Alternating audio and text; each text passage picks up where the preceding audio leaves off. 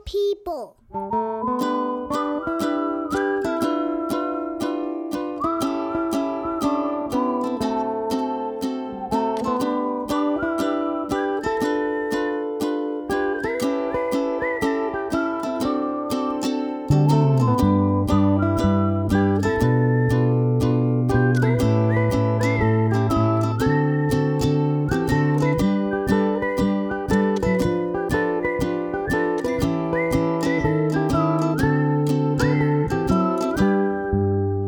Hello, my friends, and welcome to No Normal People. I'm your host, Stephen Henning, and this is a podcast where my co host, Dixie Lee Henning, and I prove that the more you get to know the normal people in your life, you discover that there really are no normal people in your life. Once again, jumping in here on the intro, kind of amidst the moving project. Like all the stuff is in the new place, and we're working on that unpacking process. You know how this goes as well. But I mean, even amidst this, we're making podcasts and we have work schedules and stuff. So I'm jumping in here alone while Dixie's at work just to get this one wrapped up and get it to your ear holes, ear, your brain listening devices.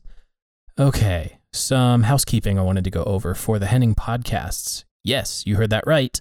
There are two Henning podcasts in the world now. One is this one, and the other one is hosted by my wife, Dixie Lee Henning, and it's called Author's Intent. The first episode dropped last Friday on July 31st. She had me on as a guest host. We had a lot of fun talking about the first chapter of Harry Potter and kind of our introductions to the entire world of Harry Potter and He Who Must Not Be Named and just that magical wizarding world. It was a blast to record. Dixie is so excited about this project. She's so on fire to talk about good stories and talk about the way those books get written and the incredible detail that goes into the book, and then how that gets translated well and sometimes not so well into movies. So if you missed that, if you've been missing the trailer in the mid roll of this podcast every week, you can now go find that everywhere podcasts are found. Just search Author's Intent and go follow her Instagram at Author's Intent. That's A U T H O R S I N T E N T. Okay. Some other no normal people housekeeping that I wanted to cover, just to touch base on all the different initiatives and different ideas Dixie and I have had over the last seven months. Be sure to go follow us on social media. We're uh, we're active on Facebook, Instagram, and Twitter. All of those tags are at No People Pod. That's at K N O W People Pod. And you can tweet at us or use an Instagram story and use hashtag No Normal People and hashtag KNP.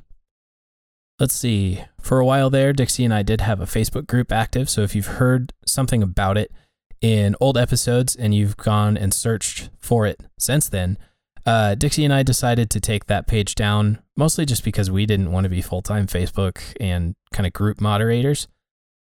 Things are in the works, however, for some sort of community hangout, maybe a Discord server where we could invite people to come hang out. And this is possibly also where we might bring back maybe a twice a month kind of bonus episode like we were doing. If you just scroll down in your podcast feed, you'll see all sorts of bonus episodes, especially those quarantine questions. We're kind of thinking about recreating that kind of vibe in a more controlled environment, uh, less live streamy and more hangout where somebody in the community could actually jump in and hang out with us and have a conversation with us and then that audio could go out as a bonus episode for those subscribers. So just kind of be on the lookout for something like that. We're looking into different platforms like Patreon or locals. I don't know. We're exploring new ways to bring this podcast out into the world and ultimately bring the message that there are normal people in your life that are ultimately not normal at all. And they have awesome things that they do and very insightful thoughts to share. And we all have a teacher around us at all times. Okay. If you haven't been there in a while, go check out nonormalpeople.com. That's K N O W, normalpeople.com. That's a newly designed website intended to feature each guest a little more with full show notes and clickable links for like books we've mentioned in the episode or articles, even. I found books, I found movies that I've been able to include in the show notes there. So go check those out for every episode. I think you'll like what you find. While you're there as well, you can click on over to the store tab and actually buy a sticker of our No Normal People podcast artwork. Every dollar we've made so far from this podcast has gone back directly into making the show better, improving our equipment, and looking into new opportunities, which includes but is not limited to the forthcoming No Normal People coffee blend. Dixie and I are currently working with a local Billings, Montana roaster, working on the recipe, trying to bring our favorite two coffee origins into the mix, because ultimately we're trying to be a little bit cheeky with the whole idea of making a coffee blend. That is to say, as you and I, as normal people, go into our lives and blend with the people around us, we create something different and something new. Um, so every time you brew a cup of no normal people coffee blend, you can think about the people in your life that make your life unique, make your life special. So that's kind of what we're going for with the coffee blend. Be on the lookout for that. Dixie and I will be working with the roaster next weekend, doing a cupping for a couple recipes. And after that, we're looking at doing some sort of special event here in the Billings area. For those of you who fashion yourselves as coffee snobs or coffee enthusiasts, be looking out on our social media Facebook, Instagram, and Twitter. We're looking at doing some sort of event here in Billings, opening up the event for those of you who would be interested in trying out the coffee and possibly doing some sort of live recording or two while we're there. So be looking out for that. In the meantime, the best way you can help this show grow is honestly just to share it. I know every podcast you listen to says, please like and share our stuff and comment on other people's stuff that you listen to this podcast. And you know why we all do that? It's because it's true. It would really mean a lot to Dixie and I if you would just share a link either to our website or share a link to a specific episode that has impacted you. Maybe one of your best friends was on the podcast. Just go ahead and give it a share, would you? Would you tweet that out or would you put it up on your Facebook and just say, hey, my friend was on a podcast and it really helped me get to know my friend in a completely different way. Maybe I, I hadn't thought about asking them this question, but Stephen and Dixie did. And it opened up new conversations between us. That's ultimately what Dixie and I are going for.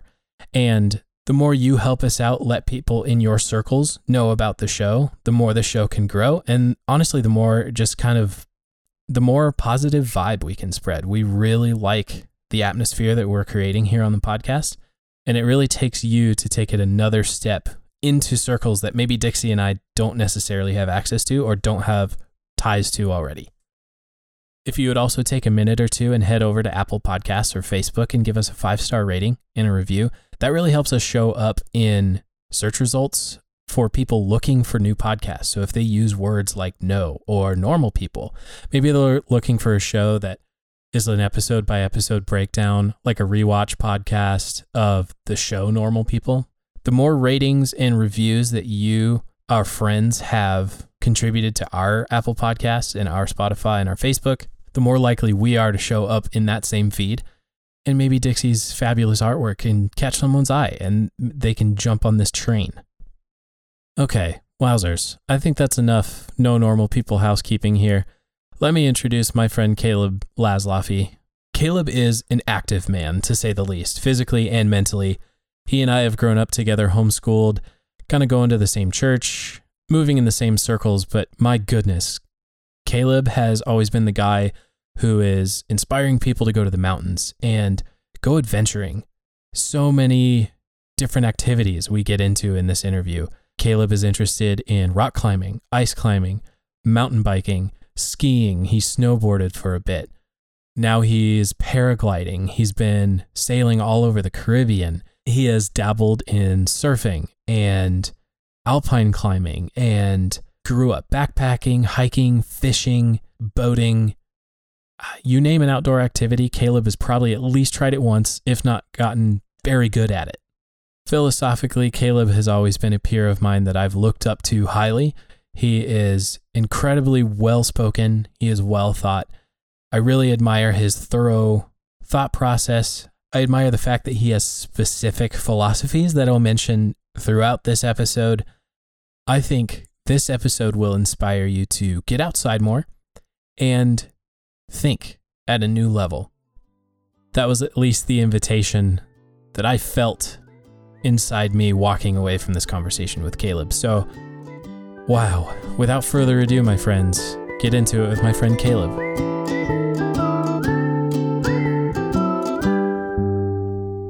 we go. Take it away.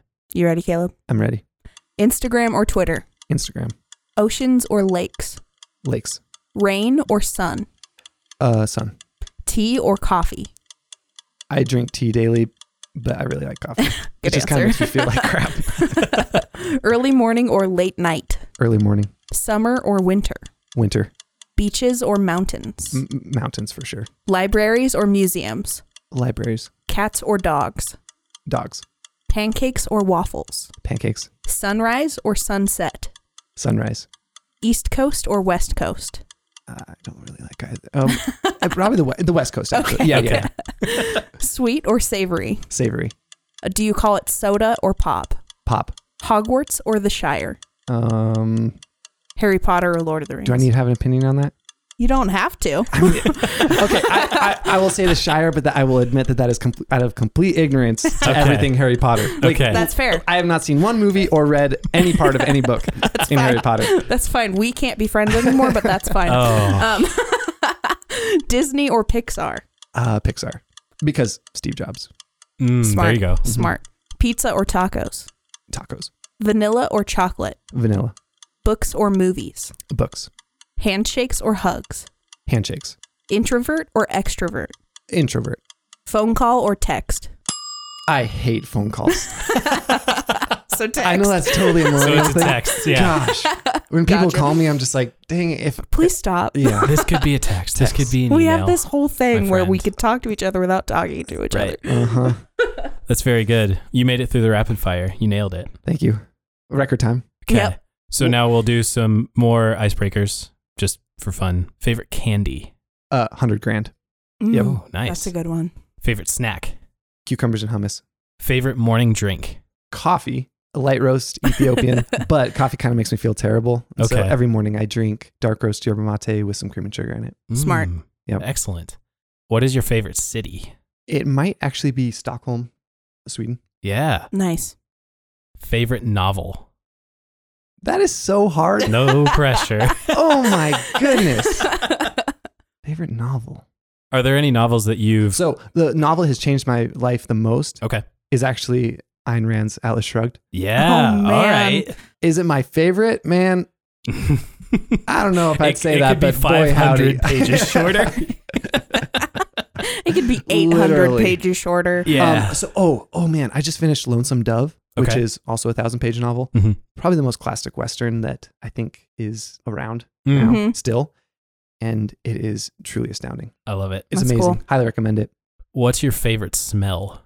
A warm lodgepole forest Mm. Mm. with like a pine needle bed. Man. Yep. And Yeah. Oh. for some reason, when it gets warm, You're transporting me there. I can All- smell it. Yes. Mm. yes, all the smells come out and it is just amazing. This is very That's a good one. What is your favorite TV show?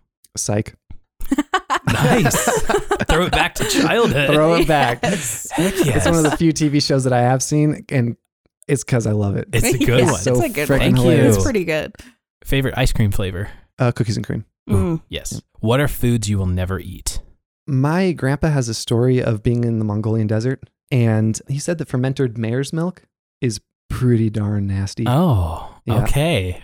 and uh, I'll if take, my I'll grandpa take says grandpa's that, word for it. he has eaten everything under the sun, and he's been to so many countries at this point. I feel like his authority is, you know, unmatched on this topic. You trust him And- wholeheartedly. and he's so understated, but he was just like, "That one was really hard."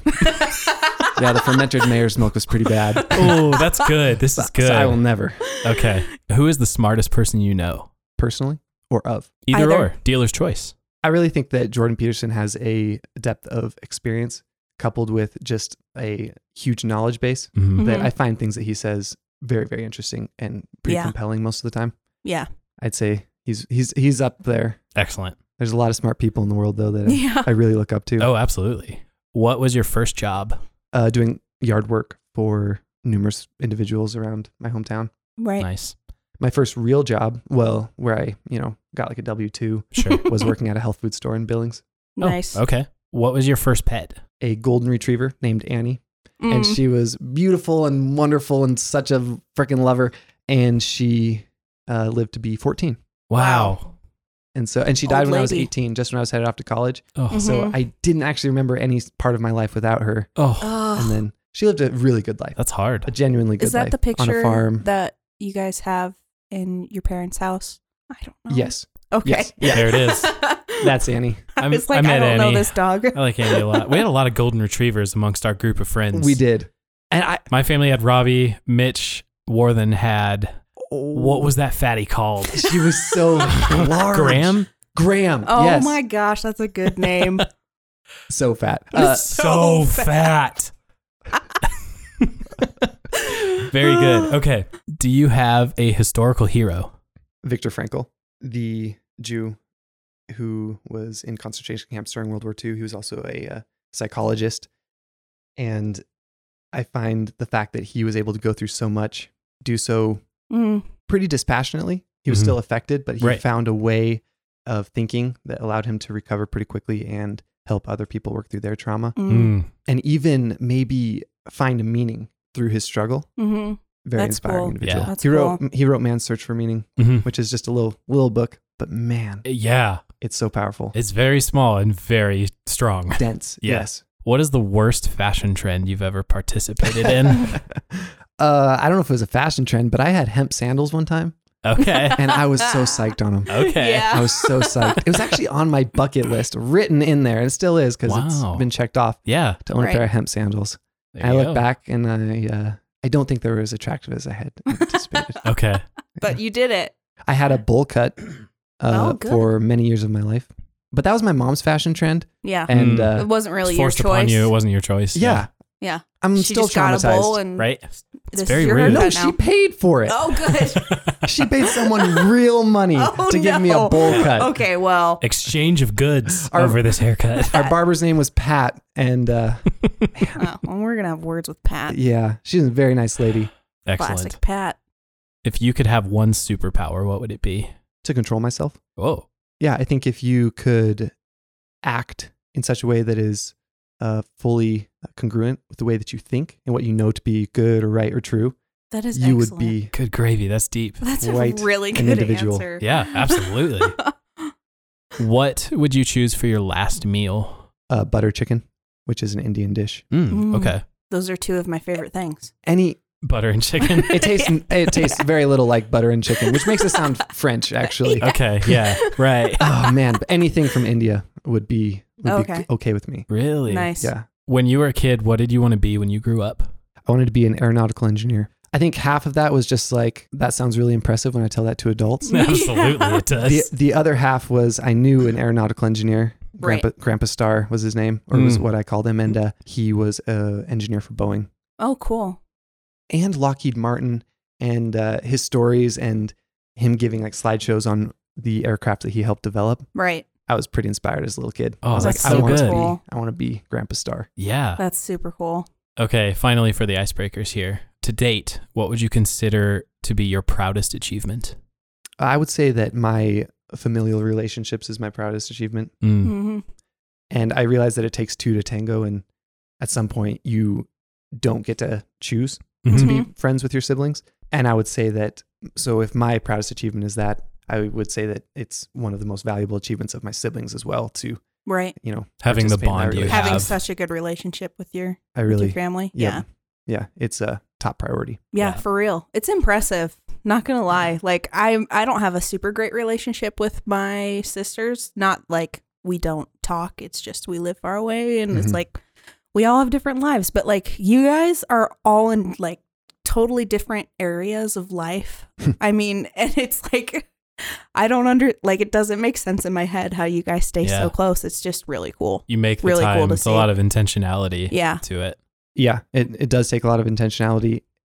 There's also something organic about it. Mm-hmm. And there's this fun thing where one of you, especially one of you children, will pick up on a hobby and the other ones will just kind of get Right. into it with yeah, you. for real. Yeah. We have our own little we're all posse. Flying Name now. it. We're all gonna learn how to rock climb. Hey, we're gonna learn how to We're sail gonna to go the sail the BVI. Exactly. Oh, and next we're gonna learn how to paraglide. That'll be fun. right. Come on. My little brother just took his uh, second paragliding lesson, Oh, and So I, man. good. I was there for his first, and seeing just the look of like childlike yeah, joy, I was like, Like, it's- oh man, I'm JoJo, doing it. Yeah. I, I can live vicariously through you at this point because that is awesome, Oh, yeah. and I That's understand so cool. what that felt like. right. That's so good. So it's fun. It's fun going through life. Yeah. As, you know, little little unit. Yeah. There's Excellent. five of us, so it's actually not that little, but No, Medium unit. yeah, medium. unit. but you keep it as a unit. That's that's Yeah. what you're most proud of. hmm That's very good. It's excellent. Man, thank you so much for coming on our podcast Mhm. and coming to hang out. Absolutely. It's already been fun. I'm so glad. this feels very good. So, would you introduce us to Caleb Lasloffy a little bit? Let's talk Mhm. about where you grew up, how you grew up, Mhm. and kind of get us through your life, maybe up to the end of high school. Some of the highlights, like about your family or Okay. about the way you grew up, anything like that. Yeah. I grew up in Laurel, Montana, which is just south of Billings. Mhm. I grew up on a small farm on the Clarks Fork River, and I spent all 18 years of my life there until going off to college on the same piece of property. I have four siblings, Mhm. uh, two parents. Yep. Makes sense. Most people have at least two. Right. Uh, growing up, I was homeschooled. May God bless my mother. K through 12, Keep her right? K through 12. Yeah, I uh, spent two years at MSUB. With some from- connection yeah, classes. junior and senior yeah. year, but right. Excellent. she put in some effort there. all five of you were homeschooled all the way through? Uh, Shiloh wasn't. Okay. Shiloh went to Right. high school Yeah. at Laurel. Okay. And you fall number four in the five siblings, correct? Correct. Okay. Yep. So I'm not the baby. No. Nope. you get to claim that. Haha, Joe. gotcha. Excellent.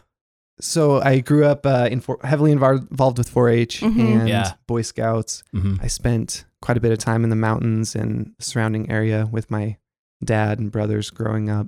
Will you talk about the transformation that your family had over your 18 years living on that same property? Because Oh, right. when your family got started there, right on the river, the property is not or was not what it is today.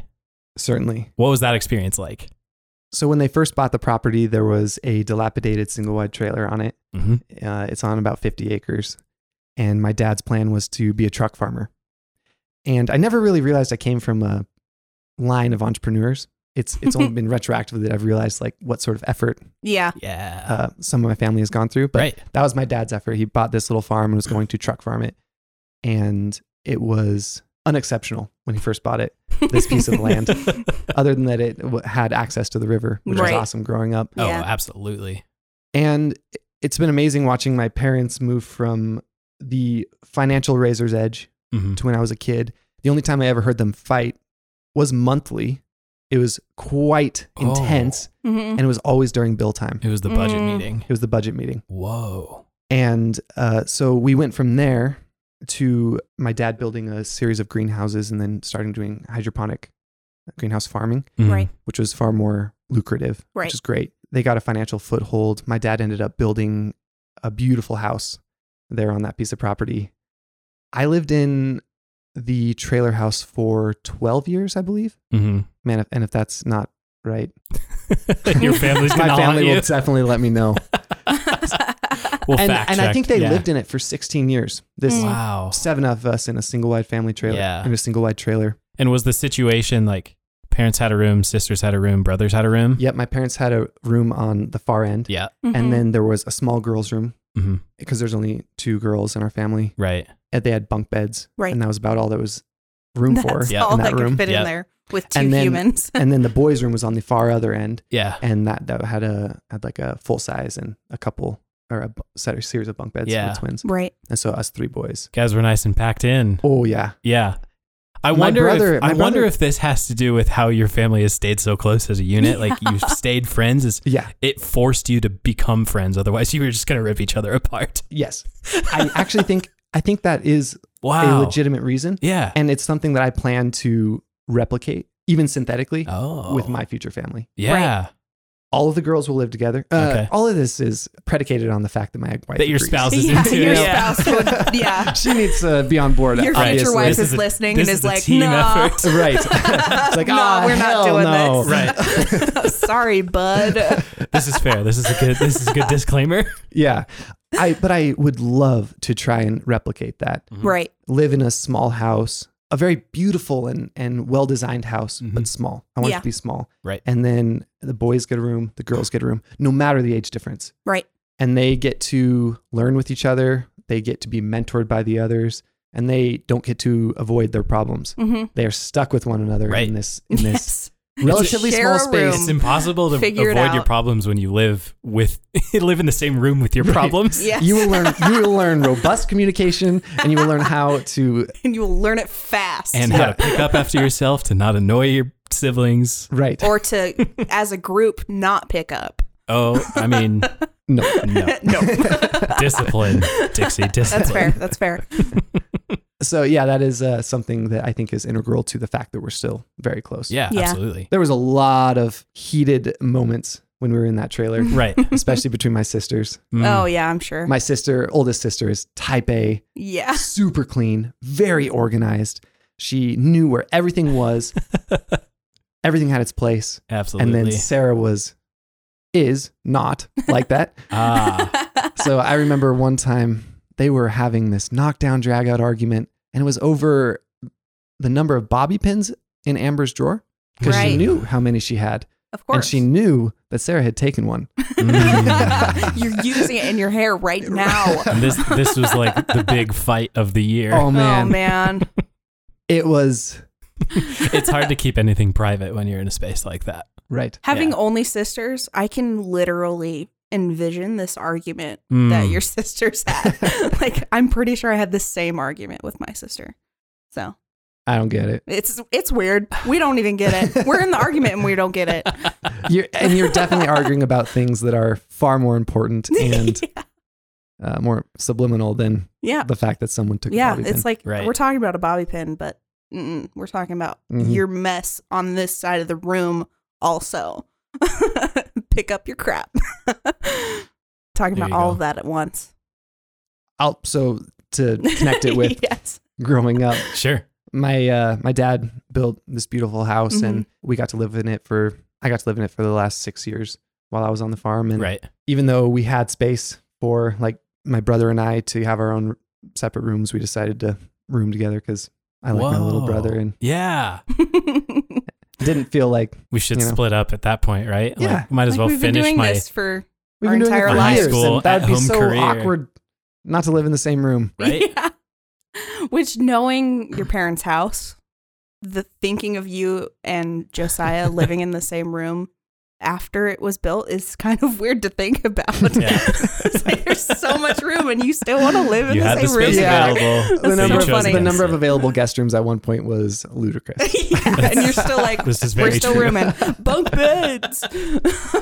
oh man, so good. So after you graduate high school, after you Mhm. graduate the home essentially because you were homeschooled most Yeah. of the time there. Yep. Where did you go to college and what did you study?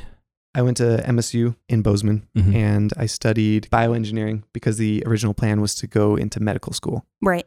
Oh, and I knew okay. that bioengineering was a bankable degree even without Sure. an MD. Yeah. Right. So it was, it was a backup plan. About three years in, I also decided to double major in chemical engineering because I was becoming increasingly disenchanted with the idea of going into medicine. Right. So that's what I graduated with uh, Mm. degrees in chemical and bioengineering. And I haven't used them a day in my life. Really? I I am exceedingly glad that I went to college. Yeah. I'm exceedingly glad that I finished. hmm I'm also exceedingly glad that I did not use them a day in my life. Interesting. What makes you glad that you haven't used them? I started a small roofing business right when I graduated, Okay. and I knew I I started on with this man who was very experienced, Yeah.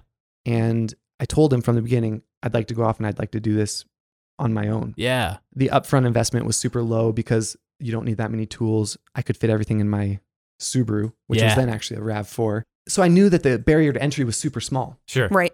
and I have seen many roofers, and I just thought that I was as competent and intelligent as You those look men. at Right. it and you say, I could do that. I could do that. yeah. Yeah.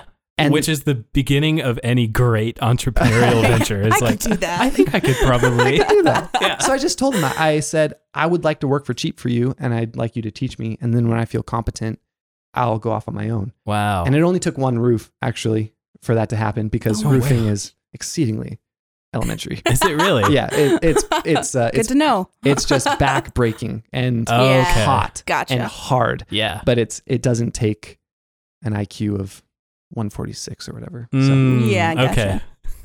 So no offense to the roofers out there. I mean, I've been doing it for three years at this point. Yeah. Um, Absolutely. Yeah, I have a lot of respect, Yeah. a lot of respect for guys who can get on a roof.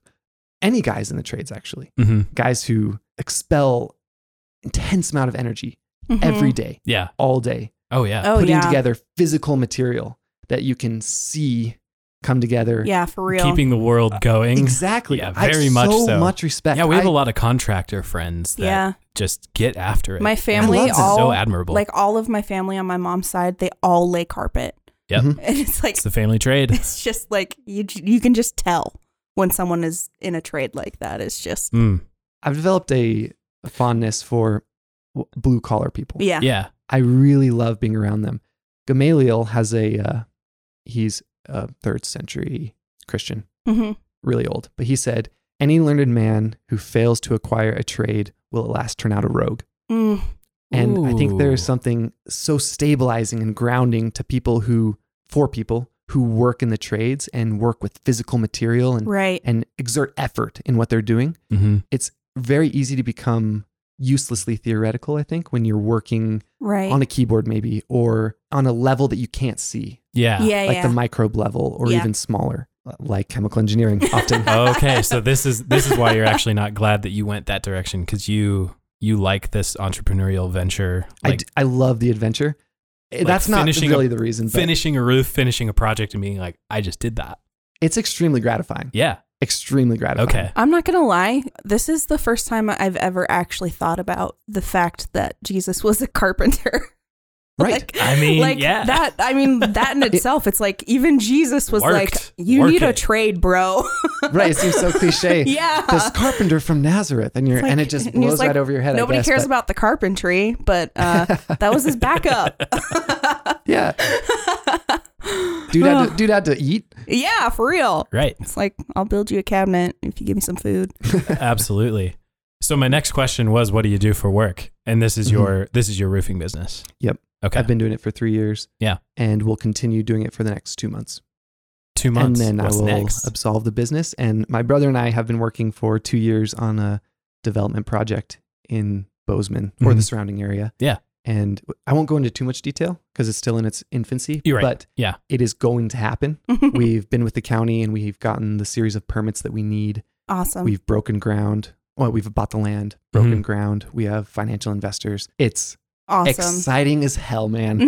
Yeah, because you're Hey. now you're tapping into this long line of entrepreneurs that you can identify back And- through your family. yeah. And I literally did not realize that that was a lineage or a heritage It's in your blood. until this year. Wow. right. It didn't hit me until I just looked at my grandparents, my great grandparents, and my parents Right. Right. and saw finally, whoa. And it's like they're doing it for themselves. Yeah. Yeah. That's so Hmm. cool. It's really cool. I, and I'm very excited about the Yeah. next step. Right. Roofing has been way better to me than I could have anticipated. Right. Yeah. Especially for something that when when I started, people were like, Don't get stuck. Oh. Don't you don't want to break your back for your whole life. Yeah. And I was like, I want the freedom. Mm-hmm. now. And so that's what I that's actually why I did it and why I'm glad that I haven't worked as a chemical engineer. Okay. Because for the last three years I've had this unparalleled level of freedom Mm-hmm. that I don't think I could find anywhere else. Right. Other At a than- nine to five somewhere, or Right. that gives you two weeks of vacation Without and- being my own boss. Yeah. Yeah. And roofing is honestly something Hmm. that, like, Mm. not saying that this venture that you're going into is going to go bad and you're going to ha- hit problems, Mhm. but if something like that were to happen, it's something that you could easily get back into. Absolutely. It's a skill you've So- acquired. and yeah. I, I when I was going through college, one of the ways that I found purpose in what I was doing, Mhm. one was I didn't want to rely on authority Right. Mhm. in interpreting information. Mm. So I wanted to know that I was intellectually competent in a way that allowed me to be kind of free from editorializing. right. I wanted to go to the raw data or Mm. raw ideas and know that I could approach those, right. even higher level ideas like in mathematics or whatever. That's cool. The second was that I never wanted my wife's decision to love me, my future wife's decision Right. to love me, force her to live in poverty Mm. because I knew that I wanted to be entrepreneurial at some point. Yeah. But I always needed a backup. And so that's what chemical engineering was. Now I know that I even have a backup to my backup, right. which is a trade. Mm-hmm. And it's very uh, it allows me to proceed with confidence. Yeah, Yeah, that's like- yeah. good. You're, you're you're making the steps so you have like It's a like the foundation safety beneath net. you. Yeah. Right. Right. Yeah. Safety net. hmm While you're out there living your dreams, if you fall off that trapeze, it's like I'm good. I can always go back to roofing. Yep. Right. Always, always. Everybody, uh, there is always the need yeah, for uh, laborers. yeah, Mhm. for real. What do you say to someone who hears that you're going into business with your brother and who has the like, oh, never go into I don't business know, with your man." family, man? what do you say to that? Well, I will not ridicule them. Yeah. Because I don't have any personal experience. Okay. Yeah. That said, I will say that my first fidelity is to my relationship with my brother. hmm I know from working together in the past, just on small projects or like renovations around the house, on the farm, that we work together well. We lived in a tiny house for two years together. hmm We work together Mm. well. yes. Back to like sharing the same bedroom kind Exactly, of idea. yeah. Yeah. Uh, we since sold that and we moved into a, an actual house. right. But we lived together for two years flawlessly in Yeah. a 375 square foot house Trailer? Mm, yeah. A box. Right. box. Yes. Box It's with a air glorified conditioning. trailer. I And so guess. I know that if there is conflict, I'm going to be able to talk to my brother Yeah. and we're going to be able to approach it as equals, even though I'm younger than him. And he's going to respect me and I'm going to respect him. Mhm. And we respect each other as partners. Mhm. And then, second to that, or first, actually, ahead of that, I just know that if we were to ever need to, we would liquidate a business. Yeah. We would go through all the arbitration. Yeah. That we would need to to figure it out. And Right. if Yeah. at the end of the day we couldn't be in business partners, that's fine. Right. We've attempted it and That's we've good. failed Yeah. and we have learned, but we will always be brothers and we'll always be able to sit at the same dinner table, look in each other's eyes. I just know that. I Huh. think that's probably the biggest thing with people that go into business with their family. They don't have that like solid understanding that family comes 1st Mhm. Like most people that go into business with their family, it's like my brother kind of sucks and he's really unorganized he's and really talented. Yeah, it's like he's really talented, so I guess I'll fund this.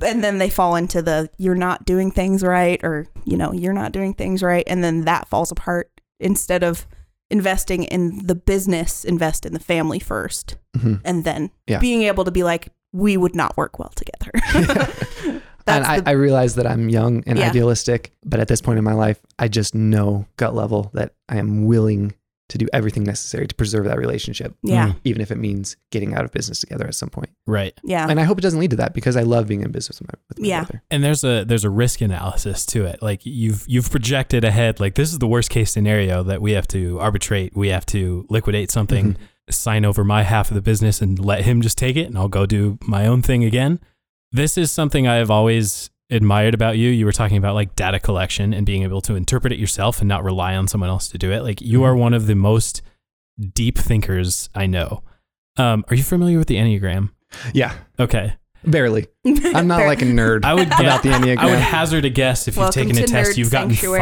five. Your hazarding is correct. yes, Very, very good. good assumption. Um, so I, I want to kind of get into some of your extra professional activities, a lot of the outdoor t- activities you do, all sorts of stuff. But I want to start the conversation with a question about w- how you've developed your muscle for uh, risk assessment and risk analysis and being able to like go into something understanding like what's at risk and what are the things that are behind me that are set up as a safety I know of this famous alpine climber named Mark Twite, and they called him Dr. Doom because he was always analyzing the worst case scenario right, in every situation, even benign, seemingly benign situations.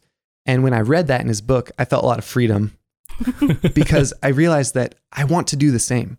So there was a lot of freedom right, that even men who have done a lot Mhm. in their lives, in their specific niche, Mhm. can think so clearly right, and often catastrophically.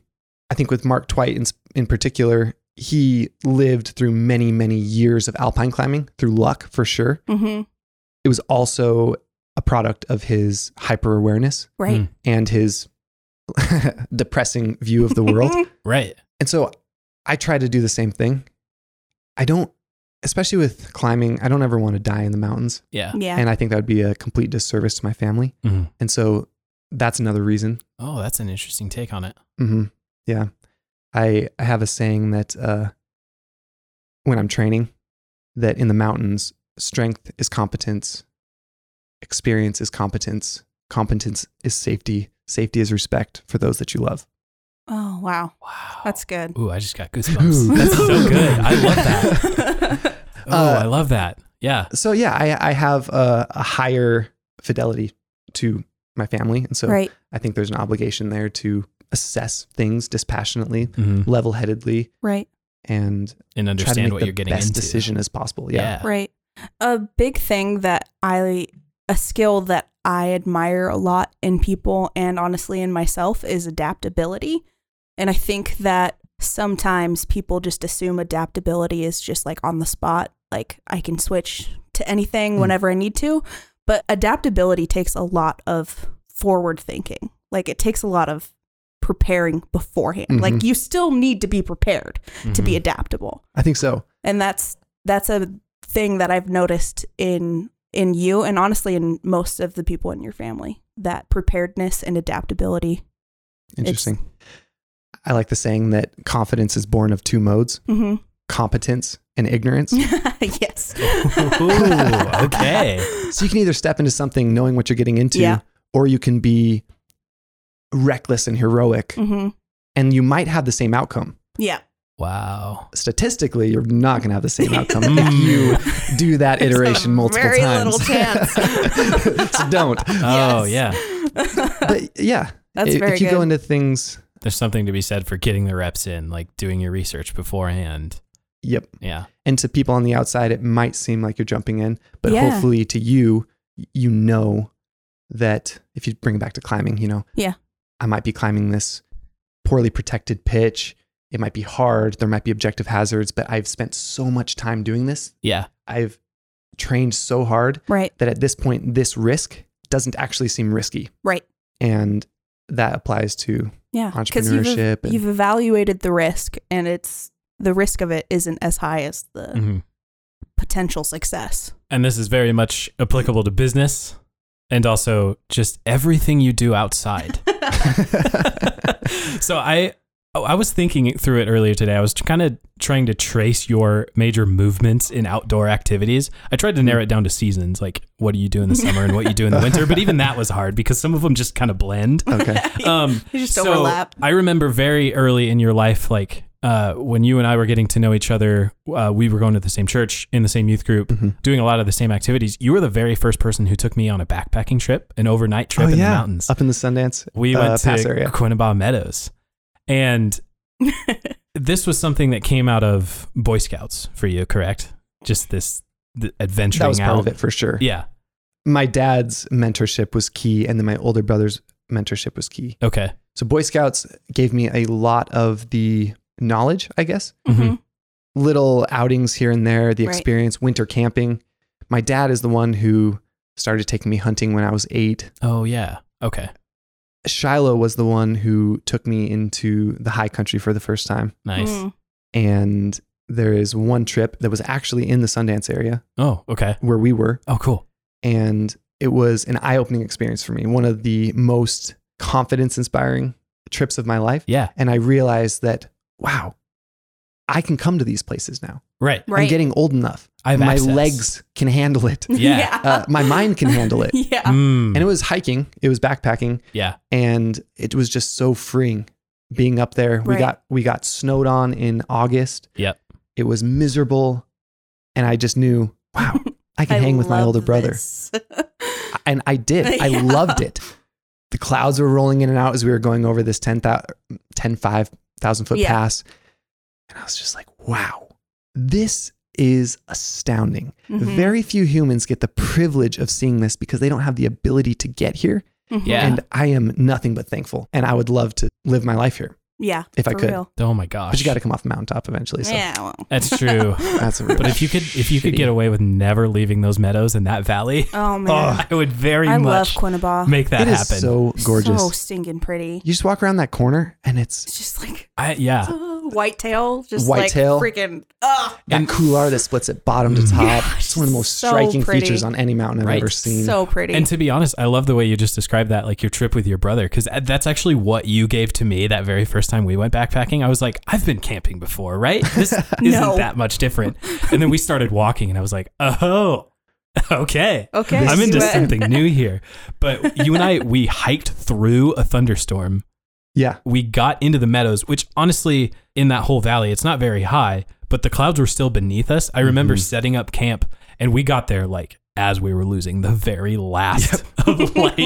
and we were setting up with headlamps and we are setting up camp and we turn off the lights and we're sitting in front of the tent and watching lightning strike below us Yes. into the valley further below us.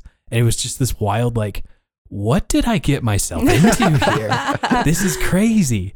And I remember waking up the next morning and it was snowing on us. Uh huh. You took an extra little hike up to Lake Mary. And like apparently, like you followed a bear because you were watching its tracks all the way Yeah. up the trail. You came down, you started making breakfast, and your stove exploded. Right. And this this was one of the That's- the, the moments for me. It was like, oh, I'm in Montana now. like this, I'm done. I am not at home. nope. I'm not camping on Like, my back this is porch. a legit experience. Yeah. Right. This is an experience, and also like sometimes things go very poorly. Nature Mm. right? Mm-hmm. Oh, requires respect. Yeah, absolutely. Did we have to eat cold breakfast or did you? yeah, we just ate cold oats, Ugh. just uncooked cold oats. Man. you know, that's a small price to pay. oh yeah, absolutely. yeah. I have such In the fond mountains. memories Even of that cold trip. oats would taste so good. And I've Yeah. been back Up up, there. in that valley probably ten times at this point. After that first trip, I just fell in love with the whole activity. and Good. just- Yeah, you Ugh. took me up there after. Yep. After you went, you were like, "We have to go." yeah, absolutely. it Dude, was the, so The bear great. tooths are a special range. Yeah, Truly a special They range. really it's are. really beautiful. I up knew there. that I was biased because I grew up around them and in them, Mhm. and that's where I learned to love the wild mount or Yeah. wild wild places and the mountains Yeah. in Yeah. specific. But I've been to quite a few mountain ranges in other places, and I just think that the bear tooths are spectacular Yeah. Yeah. and unique. Yeah, they Yeah, really are. Um, you've also grown up on top of the bear tooths skiing. Yep. When did you get into skiing? We got into skiing when I was homeschooled. Yeah. We would go there, would go to Red Lodge Mountain the Tuesday, I guess the first and third Tuesday of February and March. Yeah. So we got to go four times. And we would have to work during the summer, raise the money, and then my little brother and I would get in line and we would be the first on the chair. We would wait for almost an hour just to be the first on the chair. That's and then so we would good. always time it so perfectly where we would rush down and get almost the last chair Yeah. minutes before it closed. and and that was a good day of skiing. Yeah. We could hang all day. There was this Whoa. there was this desire to squeeze every moment of it Yeah. out Yeah. of there because we knew like we only have four days up here this year. This right. is, these Wow. are precious few moments. So that's where I learned how to ski. Wow. I went to the dark side and started snowboarding for a while, and, oh, and I those remem- were those I- were dark years. I remember Those are this. dark You got years of my ridiculed for it. I Man. mean, some people like Michael, he was very into it because we were finally joining him as a snowboarder. right? what a nerd. You've since gone back to skiing though. Oh yeah. Oh yeah. Oh yeah. The good Lord saved He's- me. yeah. he loves Jesus. Okay. Oh, very good. yes. Uh, no, I'm just kidding. I, but there is a uh, level of just practicality Mhm. that skiing affords you hmm that is, I don't think split boarding ever could. So once you start Oh, backcountry yeah. skiing, Okay. having two little sticks that kind of mimic walking Sure. on the snow, really helpful. Yeah. Right. And so This is very I true. got back into skiing Smart. Okay. and I am stuck with skiing. yeah. Will you educate me? Because I've heard the term so many times in my life, but I have no idea what it means when the Lazlafis go to skin Red Lodge Mountain. Right. My uncle commented on a Facebook post one time and was like, man, I don't even know if I should ask what the hell is skinning. Yeah. He's like, that group is co ed as far as I can tell. And I- I, don't know, man. right.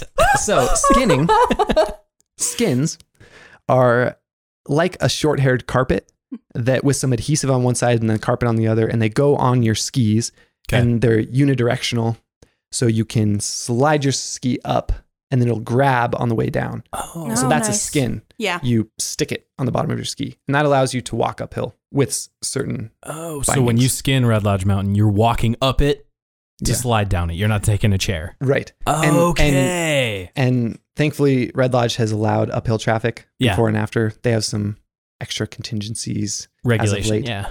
but we just get up early. It's actually become one of my favorite Sunday morning routines. Okay.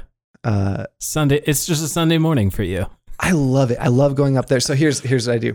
I get up. I leave my house at 6:45. That gets me to the base at 8, which gets me to the top at about 8:45, Mm-hmm. and then I get to sit up there and enjoy like a little cup of coffee or maybe read a small amount of a book as the as the sun is changing the Wow. angles on the surrounding peaks, which Yeah. is like Silver Run Peak and Sundance Peak. Right.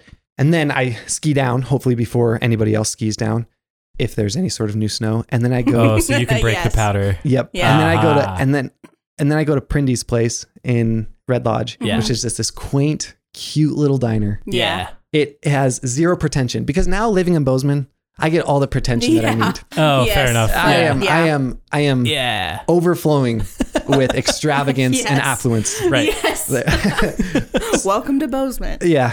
So when I go to Red Lodge, I, it's just this clean, unimpressive hole in the wall diner. Yeah. And I Those are really my like it. favorite places. This For is why real. the uh, Pelican in Laurel is one of Yes. my favorite places to eat on Yes. earth. Yep. There's nothing fancy to it. Like you can get like bacon and eggs for six dollars and just the worst diner coffee. The worst. It is but awful. you still drink but it's it. romantic. So much of it. There's Yeah. a romance to a diner like that that yeah. I love it's so classic much. diner. the waitress is so kind. Yeah. She And- knows us every time we go. Yep. It's one And it's of my funny that she favorites. knows us as the Bozeman boys because most of us aren't. yeah. Yeah, right. And she's like, "Yeah, y'all come in here about once a month, and you just occupy a table for a few hours." And we're like, "Oh, yeah, that is us. I mean, I we, mean, that's fair. we do that. yeah, we occupy the Probably corner, the and youngest sometimes we people talk that too come in loud." here. Yeah. yep. It's cool because there's like a coffee clutch that Yeah. meets, and then about eight, a few guys come in and they belly up at the bar, Mhm. and then the cook comes out and he starts Yeah. just- dealing cards and they start yeah. playing poker like And we're- every morning. Yeah, and we're just watching the whole time, like sipping on our coffee, talking whatever whatever we're talking. hmm Laurel is a very special place. It's so it's, yeah. It's very good. So I'm ba- I'm essentially working my way into climbing now because backpacking is a lot of there and back. Mhm. Skiing, sometimes skinning, like it's a lot of there and back at a greater incline. Yep. When did you start getting into like bouldering and rock climbing where it's like just up and down climbing cliff walls now? Yeah. I can remember even when I was young in Boy Scouts, loving any climbing that we got to do. Yeah. Which was often on an artificial wall. Any rappelling. I remember just being fascinated with the, what the guys were doing, what knots they were using, what systems they were Mm. yeah. using. And I would literally, I, I was too embarrassed to ask any questions because I didn't know anything, Sure. but I was just enamored and I'd watch and I'd, I'd just try to figure out what they were doing. And then if I didn't know something, I'd go and scour forums for hours. Yeah. Right. Right. I didn't have a mentor in climbing, which I wish I would have. It probably would have, you know, Mm. made it a lot less sketchy, Yeah. but I was able to make do Yeah. and get through that pretty steep learning curve. Okay. So I remember being interested even when I was a kid. And then in high school, I had the money to buy a rope and some shoes. And so I got into top roping on Mhm. the rims surrounding Billings. Right. Yep. And we would get done with co op. We're just high schoolers. I, I just love the freedom that we had sometimes. Yep. God bless my parents. Yeah, It's for true. real. Literally, I am so thankful. I think about it now. I'm like, man, it's gonna take. You were getting addicted to that level of freedom even when you were homeschooled. Yeah, at this level, and this is what Ah. think about it now. What you do for work is just perfect for you. yep. So we Awesome. would go out after co-op and just enjoy a few hours on the rims Yeah. and learning, progressing, getting ever better. We would practice multi-pitching even on single pitch routes. You know, Mm-hmm. where you'd go to the top and then bring everybody else up. You'd hang there and then you'd practice rappelling. And then uh, Mitch, our youth pastor, was the first one who took me out on a lead wall. He explained the process to me, how to keep it safe and how to clip bolts, and so showed me how to do it. Got and you then into it. threw yeah. me on a five eight, and it was awesome. And I was Oh, psyched. gosh. And then I was like, Oh, okay, gosh. well, I need to get on one that I'm going to fall on. So then I hopped on like a 510B and then just proceeded to whip all over it. just fall after fall. You know, confidence is born of two modes. Yes. true. That was ignorance. That true. was that one. Complete And ignorance. this is where you're growing your risk analysis muscle too. Yeah. And I've since realized that it's super safe falling on bolts. Yeah. But there was a period where I my confidence level was, you know, high hmm and then it looks like a like, Oh, a, like yeah. a cosine It's a curve. V shaped. Yeah. For you know, it real. go- drops down Yeah. And then I was like really scared of falling for a long time. And then it's been a slow, gradual recovery. I've up. always Okay. been at You the know? other side of that. Right. it's just on the always. other side of the I axis. remember even. going to Lions Ridge, and the first time that we went rappelling, the, when I went to Lions Ridge, and Josiah actually was like, "If you don't do it, you're gonna regret it. Everyone Mm. else is doing it. Mhm. This isn't gonna break. This rope isn't made of licorice. Like, Right, this you're rope can gonna hold a car. be okay." You've watched all these people do it already. Yes, you just watched Mitch jump off the cliff and just barely save himself at the bottom. You're gonna be fine. Just like Yeah. open it up. I remember that. yeah. Dude's a So- wild and man. Josiah was the one that said that to me, and I was like, okay. And I cried Okay. all the way down. Good. and I was like, Yeah. but it was worth But you did it. It was I worth did it, it. You Right. can say you I did, it. and I can honestly say that there have been times in the mountains where I have cried. Yeah. Wow. And I'm glad I've been there, but it was over. And the, in the moment, it was completely overwhelming. Yeah. Yeah. But those times are the times that grow you. For real. Yeah. The magnitude of those things really start hitting you Yeah. if you let your mind kind of slip into the wrong mode. Right. Have you ever messed with free solo? The movie? Or the movie or just the activity? Have you ever free soloed? Nope. Okay. I, Th- my and, dad. And you probably won't because born of your respect for your family and safety. Uh, I think? I could with good will and conscience solo some stuff now. Okay. My dad, I don't know if it was foresight or what, but when I first started climbing, he said, "Just promise me that you will never free solo." I was like, "Oh, okay, yeah, that's no problem." Like five six scares the shit out of me, so you know it's not going to be an issue. Right. A- and and so now I am still you when know you might have a little under that confidence contract, for it. Yeah. so it keeps me from free soloing. Okay. What'd you think of that film? I thought it was incredibly impressive, hmm incredibly impressive. Uh, my hands were sweating so bad Dude. just sitting in a movie We theater. know how it ends, Yeah. and it was like I I'm- know. I'm losing my mind It's right amazing. now. I've aid climbed routes that he has free soloed, Mhm. and the thought of being up there, you know, I would stop every once in a while and just look down and like kind of feel the crack, be like, that is nauseating. Yeah. yeah. That's absurd. Yeah. It- yeah. it- he those, has a those are superhuman way of like manipulating his brain to get him through something like that, I Yeah. think. For real. yeah. I think he has an issue. no, I, I really think he Yeah. has. Yeah. Like his dad had Asperger's, Oh right. Yeah. Yeah. Yeah. and I think he has an ability to sociopathically Right. Like turn become off. dispassionate. Yeah. We should mention this is Alex Honnold for anyone listening who wants to look this up. Right. And if you look up free solo film, yeah. Ugh. it'll- you'll find, you'll find it, everywhere. You're and- going to be very and you should stressed watch out. it. You, you You should, should watch it. absolutely watch it. What I mean, it's one of my favorite cinematographers does the movie. Jimmy Yeah. Chin is an Mhm. absolute master. Yeah. For real. Um, with Free Solo and Maru before that, Right. that film was spectacular. The way they set up Free Solo and they they have so many shots of him practicing some of the crux moves of Mhm. the climb. It's like if you mess this up, you're done for. hmm And they spend so much time on it, especially that like that backwards side thing where he has to like straddle that corner. Yeah, the stem corner. They Yeah. run it so many times in the film, like him practicing and him falling, that when he's finally rope free and actually up there, like they get to that spot. And I remember listening to an interview with Jimmy after that. He's like, I actually, in good conscience, could not put that shot. Like I had the camera there, but I couldn't put that in the movie Mhm. just because, like, I, I- in fact, I think he said he actually pulled that camera off the wall because he's like, I cannot, in good conscience, have my camera be the thing that injects that little bit of anxiety into Alex Yeah. on that move Mhm. because otherwise it's just it's all over, I really appreciated that they went into some of those considerations in the film. right? Mhm. And they talk about like the decision making he was doing as a filmmaker. Right. Oh, I really loved how they like he didn't tell them he was going to climb it. Like they just set everything up, and then when he did it, He just they woke did up. It. He just woke up that morning. He's like, "Yeah, this is the morning." It's, it's This is today. morning. Mhm. yeah. And I love once he gets back to his van at the bottom, they're interviewing him about it. Like, you just did something legendary. What are you going to do now? He's like, uh, probably do some pull ups in my van. I missed my workout Jeez. today, so Yeah, he's like, I'm going to hang board for a bit. I'm like, oh my gosh. I'm sorry. dude. What? yeah. Excuse me? Okay. So, this is a corner of the sport that you will not mess with under Yeah, no. contract with your father. Yep. This was a wise move, I think, from him. yes. Yeah, it's also really simplified it because it's The decision So is it's- pre made if Yeah, somebody invites exactly. you to try. Yeah. It's so it's easy just to, to say know. no. Be like, Mhm. I made this decision a long Wow. time Yeah, ago. a lot of the times, even if I feel a little bit uncomfortable, like approaching a climb on some technical terrain, I'll often ask to put a rope on so that we can both simul climb, just so that I can, you know, look my dad in the eyes and be like, hey, I, I was safe. yeah, I was safe. yeah. I was smart about That's it. good. Yeah. This is good. How well do the skills for rock climbing translate into ice climbing, which is another one of your big hmm activities? There's some differences in philosophy when you're doing one or the other. Yeah. With rock climbing, you can really project a route and you can develop a respect for falling, but you can fall often, hundreds of times, and it's safe and the ropes are dynamic and it's always a little bit harrowing when you're falling.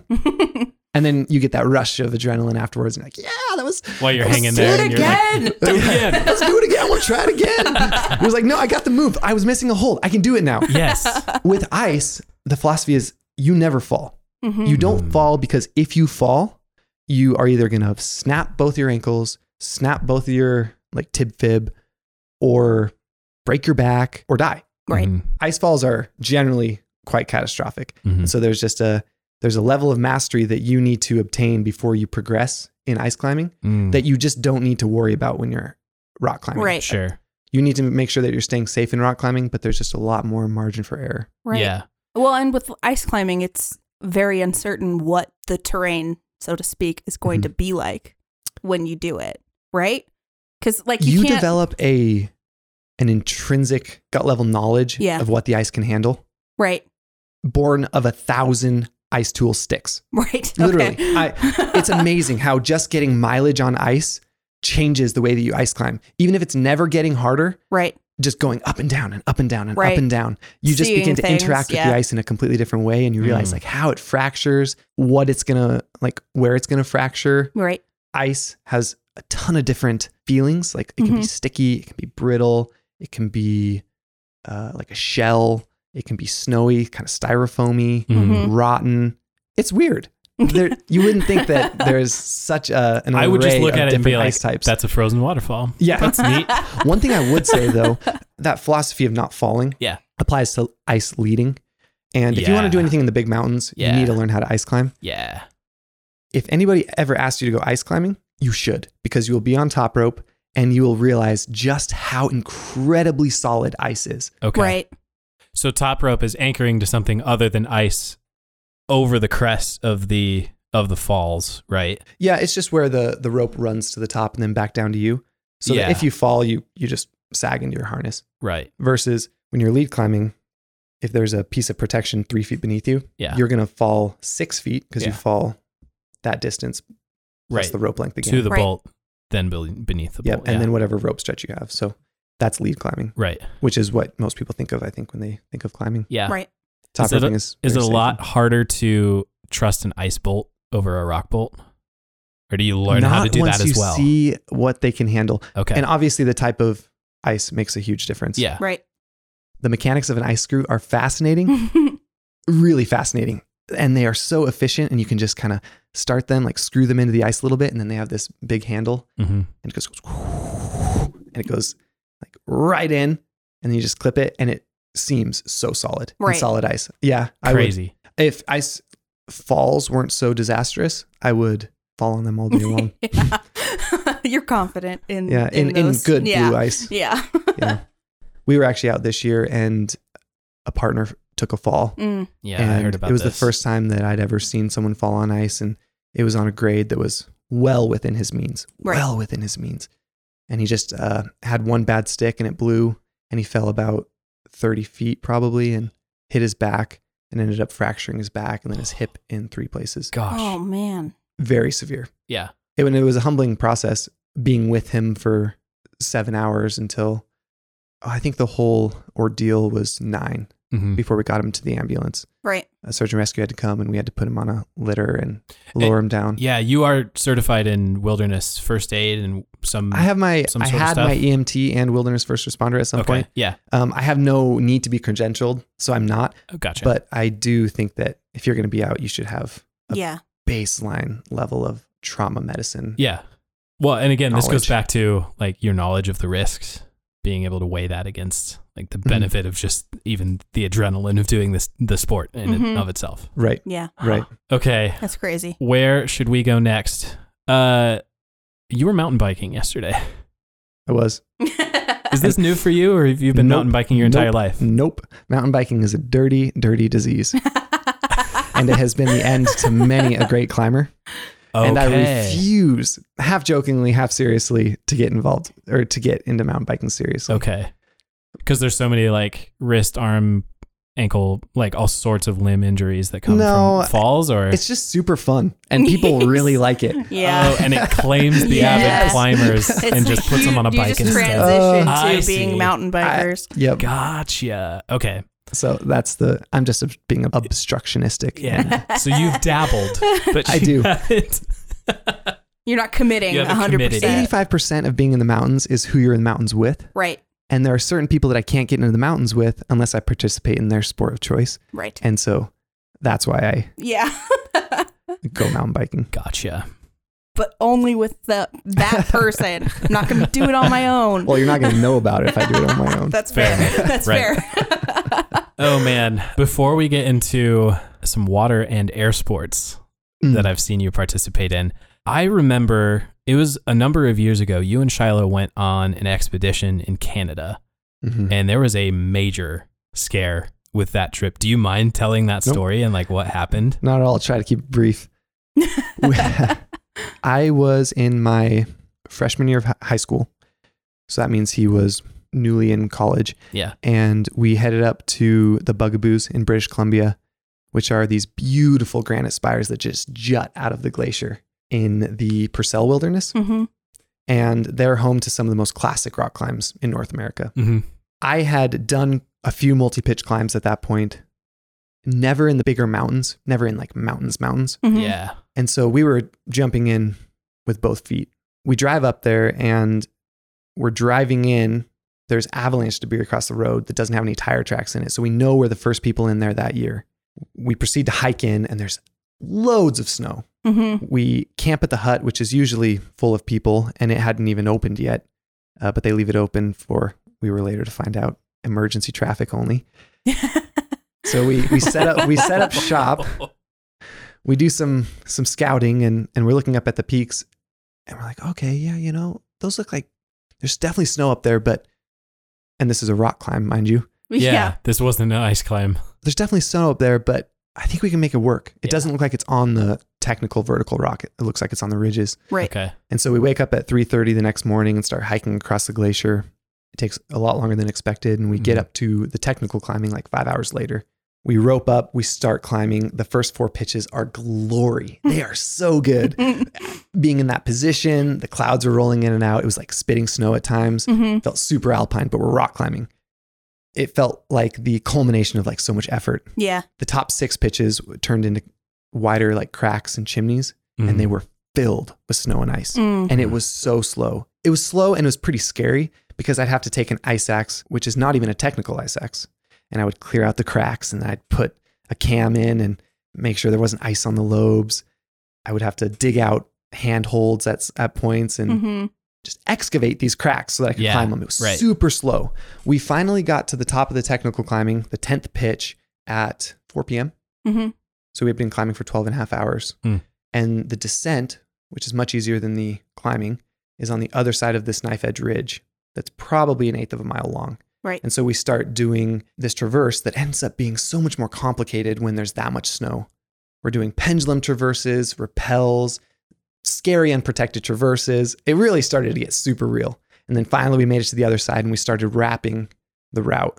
And it's getting pretty late, seven or so. We continue rappelling and we get to this set of anchors that is seems to lead to nowhere. And we're like, okay, well, we don't know where to go. The sun is below the horizon and getting dark. Gosh. And we have a sat phone, so we try to call Yeah. And once the sun's below the horizon in the mountains, you lose light fast. It's Like that. insane. You don't think Yeah. that it would go that Mhm. fast. no. It's wild. Even and we had quite a bit of daylight because it's June in Canada. the north of Very here. Yeah. north. Very Yeah. north. and still it was fading quickly. So we make this rappel, this 30 meter rappel, leads us absolutely nowhere, puts us like on the center of this 2,000 foot, seemingly impenetrable face. I started getting really nervous, and I had that moment where the panic I know we've all had it Mhm. the panic rises up in you, Oh, yeah. and you just, you can't choke it down. Yeah. And I'm like, okay, Shiloh, Sh- Shiloh, we're gonna repel this face. I was like, we're gonna leave all of our rack, all of our protection Right. on this face, but we're gonna get down this way. And I start searching for cracks to put protection in so that we can make a repel. And there's nothing. And I am so thankful that there was nothing because we would have literally just started heading down that huge face Gosh. with a 30 meter rope, which is just short. Yeah. We didn't have a Gosh. we didn't have a tagline, so we couldn't do 60 meter repels. Gosh. I can't find anything. We're both hanging on this rope, and I'm like, okay, man, we have to we have to ascend. So we start ascending the rope. It's completely pitch dark. Oh, by the way, that sat phone call nobody picked up, so we couldn't get any more information on the route from people who had climbed it before. Gosh. So I get to the top. We're exhausted. We had been going for uh, 20 hours at that point. Mhm. Mhm. Shiloh's coming up behind me, and then I feel I hear this ah, like what's wrong? What's wrong? He's like, I crapped my pants, and I was too tired to laugh, but I just smirked and was like, this is the height of absurdity. Oh what my. is happening? Oh my. So we're uh, and we can't do anything about it. Yeah. So we both get up to the belay. I'm like, all right, well, belay me continuing on this sort of ridge. And I get out, build a belay, take him to me. At that point, it's impenetrably dark. You can't see anything. Mhm. And so I tie us off to a boulder and we're like, all right, we're just going to have to wait. It's starting to get cold. It's definitely below freezing. There's a wind chill. I bet it was probably near zero with the wind chill Mm-hmm. Gosh. and Gosh. and we had systems for staying warm in a shoulder season, but not in winter conditions. And these Right. were winter conditions. Yeah. So we're getting cold. We have this pitiful moment where we enjoy our last thing of fruit snacks and a cheese stick together. Oh wow. And then we realize that we're getting super cold. I realized at first when I put my hands into my armpits and my armpits weren't warm, which just means all the warm blood is Right. not in your periphery anymore. Not Right. even in the warmest spots of your body. periphery. Yeah, it's not in your appendages. So I'm like, so we're like, we have to start walking. So we just start walking in place, attached Right. to this boulder. One side is a cornice with like a thousand foot drop, and one side is just a rock wall of 1,500 feet. And we're just on this Gosh. knife edge ridge. We don't know where to go. Yeah. How wide is this ridge? Uh, eight feet, probably. Good gravy. We're both, and we're attached in the whole time. So we're just walking and walking and walking. And then all of a sudden, I see Shiloh's feet kind of, I mean, I'm looking Slow down. He just starts slowing down. And then he stops. And then he wavers a couple times and then falls flat on his face, wakes himself up, gets back up, and starts walking again. Oh my god. And that literally happened to us both probably 50 times throughout the night. You're just walking and then you are woken up by hitting the ground Right. just exhausted. We eventually decided that it was probably a good idea to let someone know what the situation was because we were getting pretty freaking cold. Yeah. And we made a sat phone call to one of my brother's friends, who is his parents are good friends with my friends. And his dad heard the phone call at the wee hours of the morning and was like, if you don't call the Laslafis, I'm going to. And so Max gets on the phone and tells my parents what's up. They call us. My dad is like, I'm not going to panic. He's like, we will certainly be praying all night, and I will have search and rescue notified so that if you don't call us at 6 a.m. when the sun comes up, he's like, they'll be like, They will be there. Spooled and ready to yes. go. Yeah. we walk all night, make a horrible decision a couple hours before the sun comes up to s- sleep. And it wasn't even a conscious decision. Shiloh just stopped and he sagged down and he put his head on his backpack and just fell asleep.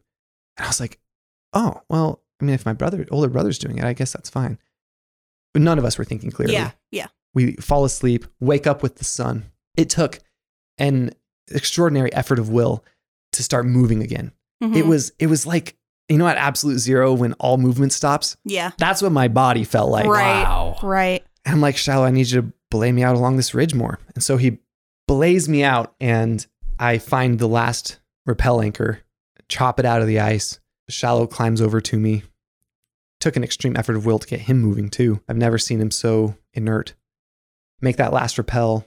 We know that we're good because we can see our descent now, Mhm. and uh, it's just a series of big, steep snowfields. Yeah. right. But we forget to call my parents Right. Oh gosh. Oh gosh. So we call them at 6:15 and we're like, "Hey, we are warming up. We found the last rappel. We're going to be okay." And my dad's like, "Oh, the chopper's already in the air." I was like, "No!" so we hear the rumble Yeah. of the chopper coming into Yeah. the cirque and it makes a Yeah. few passes and then sees us. And I had just learned the yes or no commands to a helicopter to wave them off. to wave or him off. And so I accept. kept doing no, no, no. And, and the guy was like, no, no, no. Yeah. I was like, no. It's like, we're going to finish this thing. Yeah. And so they um, fly away and we spend four hours hiking back. And I think the whole ordeal was, you know, 36 hours ish. We got back and crashed for the day and just in very recovered. warm sleeping Eight- bags. yeah. Yeah. We didn't get the feeling fully back in our toes for a few weeks afterwards. It was legitimate. Did you ever get cold. frostbite? It wasn't frostbite. It never turned colors or, uh, but it, we just lost sensation Yeah. for Right. weeks Gosh, until it came back. that is wild. It was a, it is remains probably the most harrowing climb experience I've ever had. Yeah. Kind of the biggest epic. And I got to go back this year to the same circ and the difference that experience makes Yeah. is astounding. Oh, Yes. We got to climb routes that were twice as big, and we did it in 14 hours camp to camp. Approach, climb, down. I mean, simul climbing, huge, like 500 foot sections. Mhm. It, it was so unexpected and so redeeming to be back in the same place Yeah. and just operating on a different level. You realize competence, Yeah. experience, strength, like Yeah. those things. Was are- Shiloh with you this time? unfortunately, not. No. I'd be Yeah. like, this is where you pooped yourself. And- Take Oh, a picture man. of the this spot. is where we forgot to call our mom and dad. yeah. so much of it so much of it was conditions dependent and Yeah. i'm super thankful or super proud of us at the time that we stuck with it and Right. and and we climbed that route in winter conditions Yeah. Mhm. I- it's just not a decision i would ever make again Yeah. Right. I feel like that's a smart decision. Gosh. so yeah that's it was harrowing Gosh. That's crazy. Yeah, I believe it. and i know those those stories can often be you can kind of be made the hero Yeah. but it should be admitted that we were ignorant Yeah. and motivated hmm and young and dumb. And that's what got us into that situation. Some strength and determination got us out of it, but it's just not a place that you want to put yourself in. Mm. So, you know, for everybody learning how to climb, don't memorialize bad decisions. Yeah. Right. Looking back on it though, like what have you learned about yourself since that moment? You know, honestly, there was very little climbing has taught me so much. Yeah. Not in that specific situation though. Really? Okay. Shallow and I were operating on kind of a sub subliminal level. Okay. Uh, subconscious level. Mhm.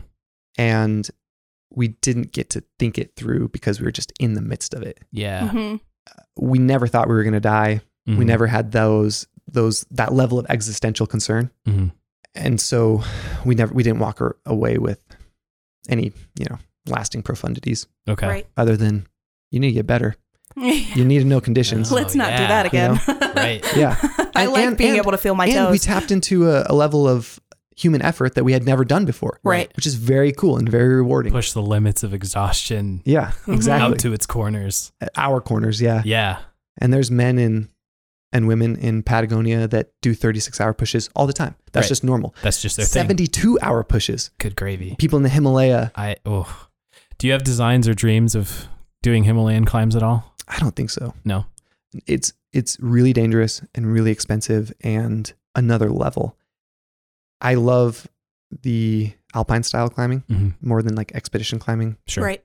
expedition climbing is when you think of like an Everest climb, that's Yeah. an expedition style climb. Right. It takes a certain sort of man to do it. Mm-hmm. hmm And I'm not sure that I am wired that way. Yeah. I want to be Well. Ah. considerate of the other priorities and values in my life. yeah. And I'm not sure that I could ever prioritize climbing enough that would allow me to become competent enough to safely and successfully operate in the Himalaya.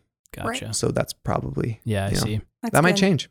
That Well, might change. I don't know. I mean, like reading into thin air, hmm the way he climbs the mountain and being conscious of like the, some of these flags are marking bodies that they've never been able to pull off the mountain hmm and they just keep going. It's like that would be such a different environment Yeah. Yeah. to, to be working your way up that beast, you know? That's wild.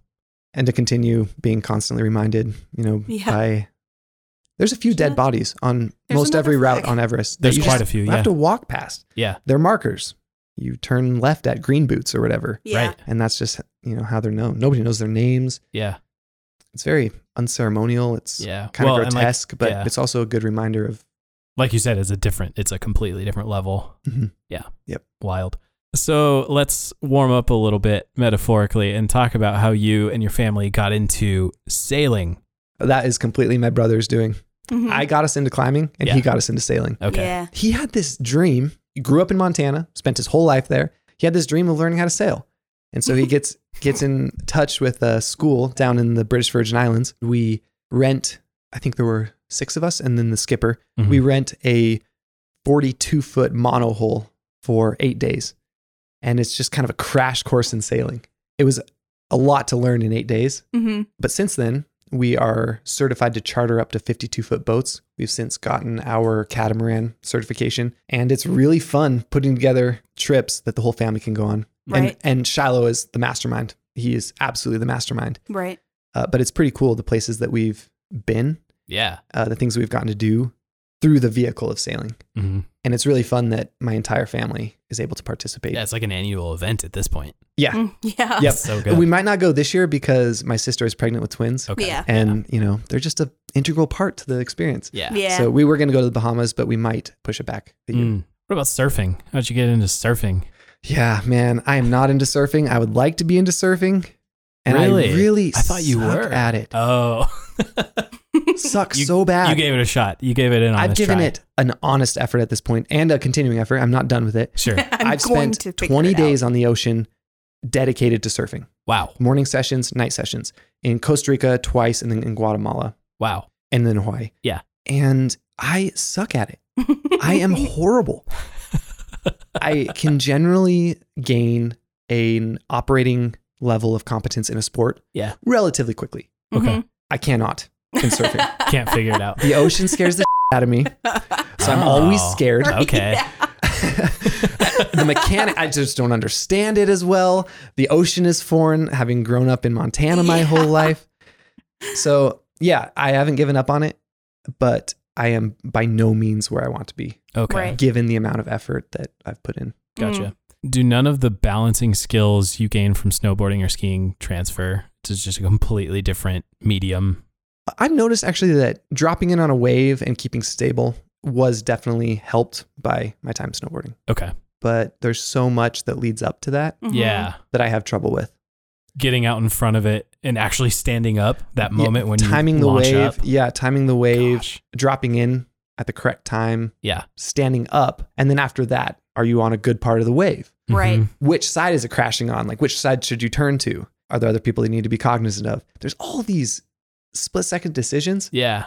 that Oh. I'm just really bad at. Yeah, Oh, yeah, okay. yeah. and I'm amazed. The more that I do it, I'm amazed at good surfers. Mm, Yeah. I've always said that if the mountains didn't exist, I would be a surfer okay. instead of climbing. yeah. And, now you're like, well, yeah, guess maybe I not. wouldn't I guess Yeah. not. because it really sucks to suck, and I Yeah. suck. Right. yeah. Oh my gosh. That was a nice dream. Uh, guess not. Thank you for listening to No Normal People this week. If you like what you're hearing, the best place to tell us about it would be on Apple Podcasts or Facebook.com, where you can leave us a five star rating and a one or two sentence review. You can find us on Facebook, Instagram, and Twitter at No People Pod. That's K N O W People Pod. Also, be sure to use our hashtags No Normal People and hashtag KNP. If you haven't been there in a while, we have a newly designed website over at nonormalpeople.com. And while you're there, you can check out the store where we have podcast artwork featured stickers. And coming soon, we'll have a locally roasted and packaged No Normal People coffee blend.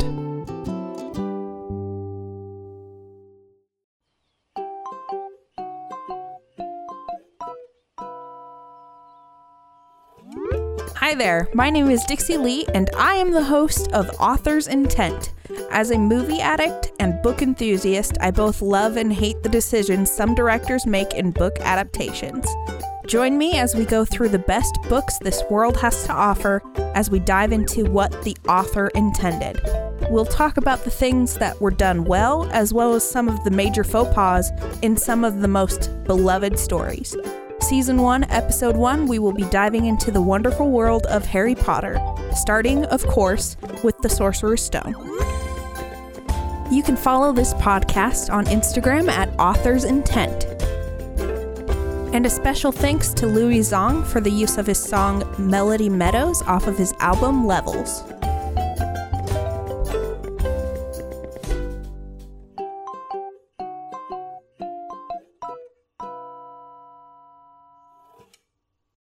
So one of your most recent activities has been paragliding. Where on earth Right. did where on earth did this come from? And uh, well, it's like not how, on Earth. how'd you get into this? it's flying, so technically. Oh. Uh, Watching you on Instagram, you're one of the other people in my life that I I watch you on like Instagram stories, and I'm just like, what even? What are you? what what are you doing? do you do? I have this philosophy that if someone has done it before me, Yeah. I can probably do it. Mm. That doesn't apply to extraordinarily risky things Yeah, or exceptional performances. But if if someone or a group of people has done something, they're human. That's my standard. As a human, hmm I can feel the freedom to participate in that if, if I want to. Right. Yeah. That's kind of the idea. okay. So when I see people flying off the M in Bozeman, or when I see videos of para alpinists, yeah. I'm like, okay, well, maybe I can do that someday.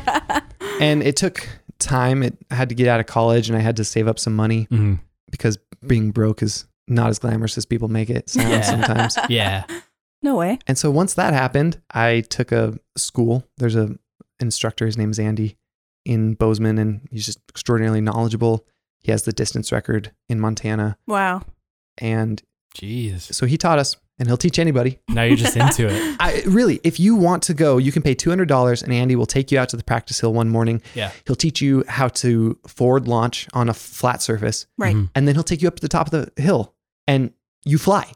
He, you're on the radio, so he's telling you what to do, but literally, You're you flying. just got here two hours ago. And you're this is flying. the first You're time you've ever touched a flying now. paraglider, and then you are flying through the air. wow. And Dang. so when I was talking about my brother being just giddy with delight, Yeah. that's what that's what that day was. Yeah. Yeah. He had just done his first flight, and him and Steven were both just elated, like in Yeah. Mm. a way that a lot of adults don't get, Yeah. Right. but very very rarely. Yeah. and uh, it was it was good to see. Oh. It's an extraordinary experience. The first time I took off, or the first time I was about to take off, there was this experienced pilot, and he's like, "Prepare to be reborn." And I was like, I was like, even if a bit overstated, I get your point. I get it. Right. now. I get it. Thank you.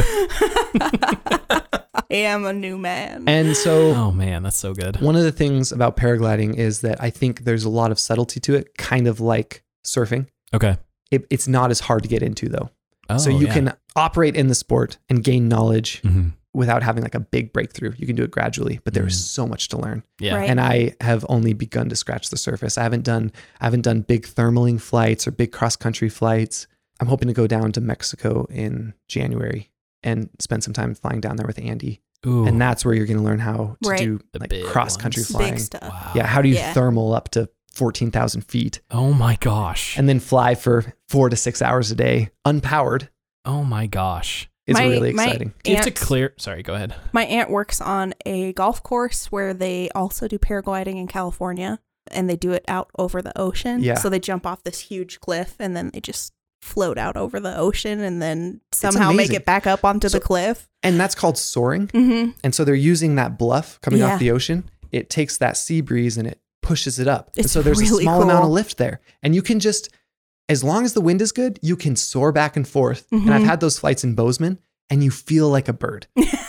yeah. You literally feel like a bird. If once you start flying, you become hyper aware of the wind direction and then Right. birds Yeah. because birds Oh. utilize it so often. Yeah. And so you'll see a hawk thermaling and you're like, oh, there's a thermal. There right it is. There it is. Nice. Or you'll see them soaring. yeah. And then the first It's almost time. like you're just picking up tips just by being observant. yes, exactly. That's I so cool. love I I didn't realize that that's what that was, but I always know like Stephen can attest to this. Like Mm-hmm. Mhm. I'm always watching for birds and I love it when you just see a bird just like floating and Mhm. it's just like you're doing your bird activities. You're doing it, man. I love it so much. Yeah. It's amazing. It's and, very powerful. and the idea that we can harness technology to allow a human Like, to you have that can experience. mimic Right. that. Man, So girl, that's the good. craziest thing. so good. it's ridiculous.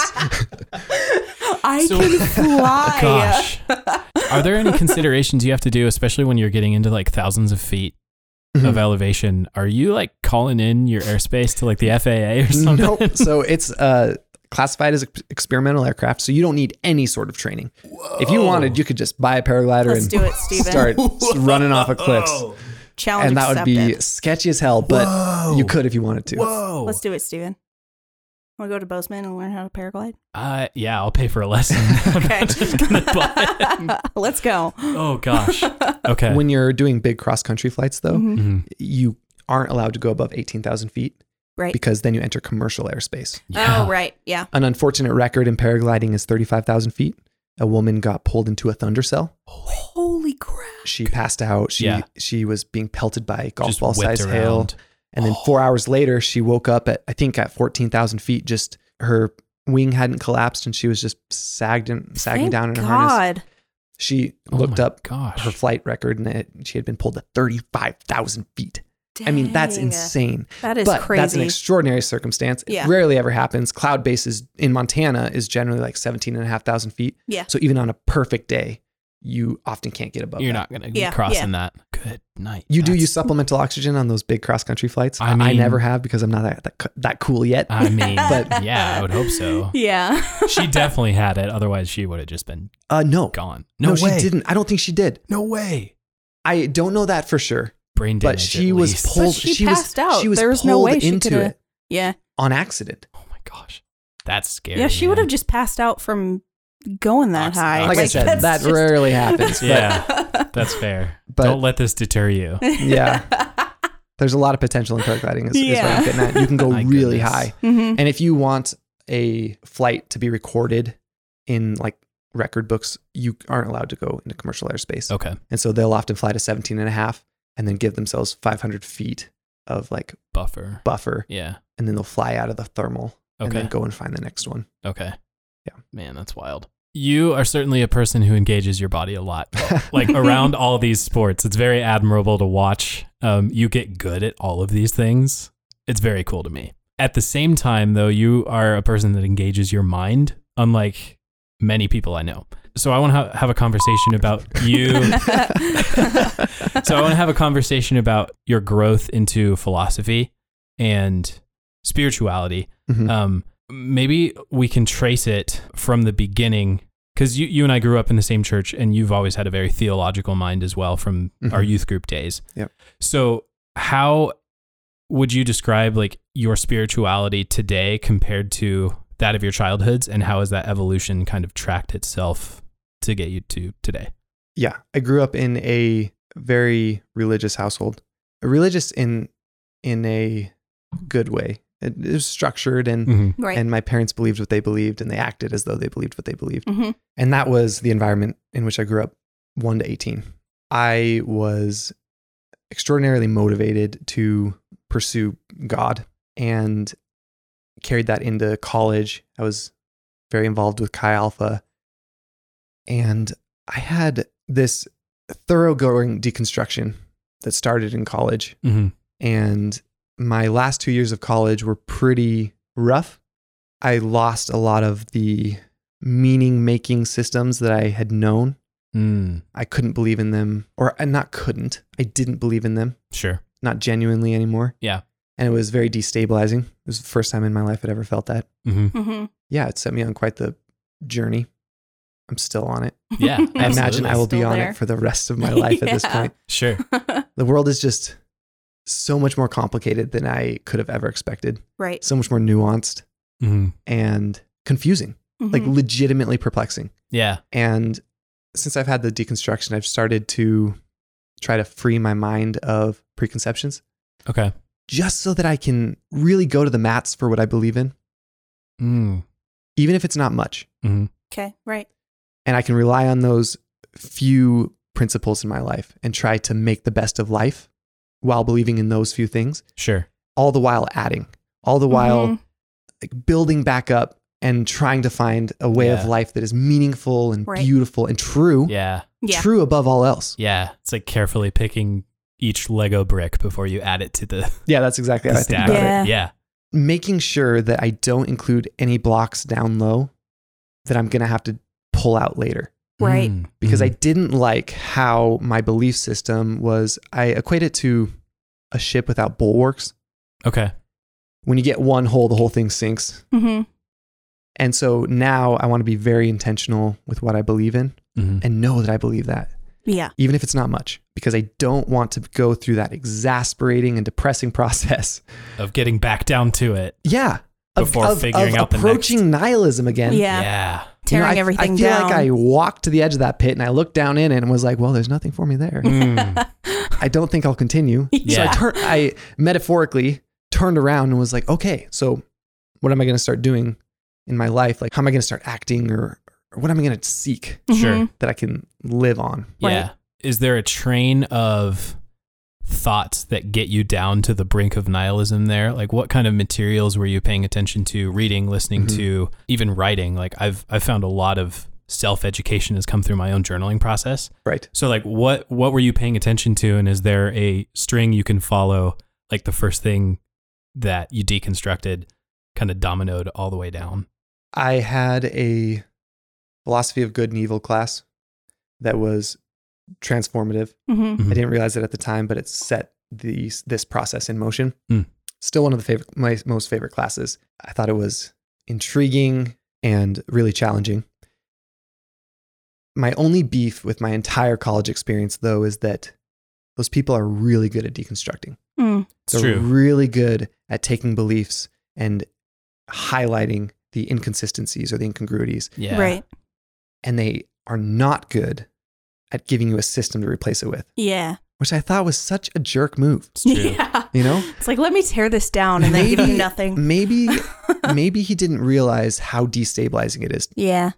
or maybe he thinks that you'll be better for it ultimately. Yeah. Mhm. Or it gives you the opportunity to build it back up yourself. Right. I would say that five years removed from that class, it's been a long process. Yeah. Yeah. Yeah.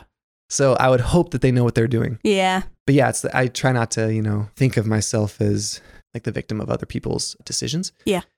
It was my decision to be there. Yeah. Wow. Yeah. Right. So I, I don't dwell on it. I would just say it's like the one of the few disservices that I felt like I received in college. Wow. Okay. But that said, I am doing my best to rebuild from the bottom. Yeah. Mhm. That man just really well. He knew all the inconsistencies in pretty much every uh, belief system, and he was able to highlight them. Okay. Mhm. And I asked, actually asked him at the end. I was like, "So, what do you believe?" And really, it came down to not much. Huh. He believes in enough to kind of operate, Mm. but I'm not sure if he had even done the work Right. to rebuild his belief systems, not his Wow. belief systems, his way of viewing the world. Right. Yeah. Like he can point out all Like the his inconsistencies ideals. in everyone else, but he's comfortable living enough with inconsistencies in himself. It- An extraordinarily high level of unknowing. It, yeah. It, it. He sounds like who uh, Camus had in mind when he wrote about the absurd man in the myth of Sisyphus. Mhm. I have not read that yet. Okay. Hmm. I need to. I think you should because this is very much what we're talking about. That dude is like one of the. I, I've read The Stranger, yeah. and that is one of the most nihilistic pieces of writing I have ever. it absolutely is. Uh, there were there delved were into. nuggets of the myth of Sisyphus that I got to underline and be like, wow, if any of this book is valuable, it's like these sentences or this Mhm. Yeah. paragraph. It's like, whoa, he and the last sentence. yeah, you're able to condense something into a sentence like that. It's just like, oh, because like that's that's what all this great work should do is at least make you think, Mhm. if not convince you that their whole thesis is correct. You Right. know. Mm-hmm. So started with a philosophy of good and evil deconstruction and a not necessarily a mentor, like the opposite of a mentor. He just wanted to tear it down with you. Yeah. Mhm. Um, Isn't this fun? Ah. so beginning with was it the actual concept of good and evil that kind of got you started on your on your deconstruction path? It was the fallibility of scripture. Mm. Okay. Yeah. That's why I liken it to a ship without bulwarks Yeah. because when you punch one hole in the fal- in, in the idea of the infallibility of scripture, it all just all the water starts coming in and it comes in slow, but it's eventually going to sink the Yeah. ship. We were just talking about this at coffee. It's like that feels more like a House of Cards philosophy than Yeah. what some Christians who hold to infallibility put on everyone else as like a house of cards. That seems you know? so much more exhausting. My so I don't I see why people Mhm. believe that. Mhm. Yeah. and I don't judge them for it. It's just not a position that I can defend. Sure. Yeah. It's not ground that I can occupy anymore. Yeah. Wow. So I imagine with that being the first thing that's like the first hole kicked into the bulwark, I imagine a lot of things go pretty quickly after that. I started realizing that a lot of the connection that I felt with God could just as easily be a mind trick.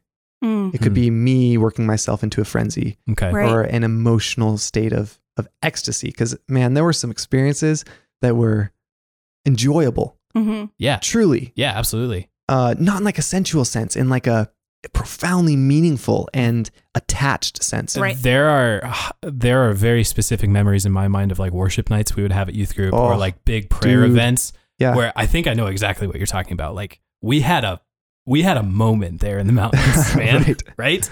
Yes. So yeah, and I still have those moments and I am thankful to something because I can't help but not be thankful. Mm. hmm I just can't attribute it to what I used to. Sure. Okay. Not yet. Yeah. I don't know where that's going to lead. Once I realized that, I started realizing that God seems suspiciously silent.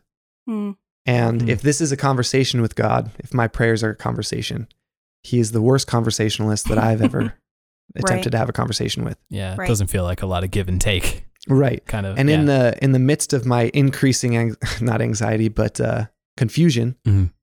his silence its silence became deafening Mm. and i begin to look for other ways that i could do my part Mhm.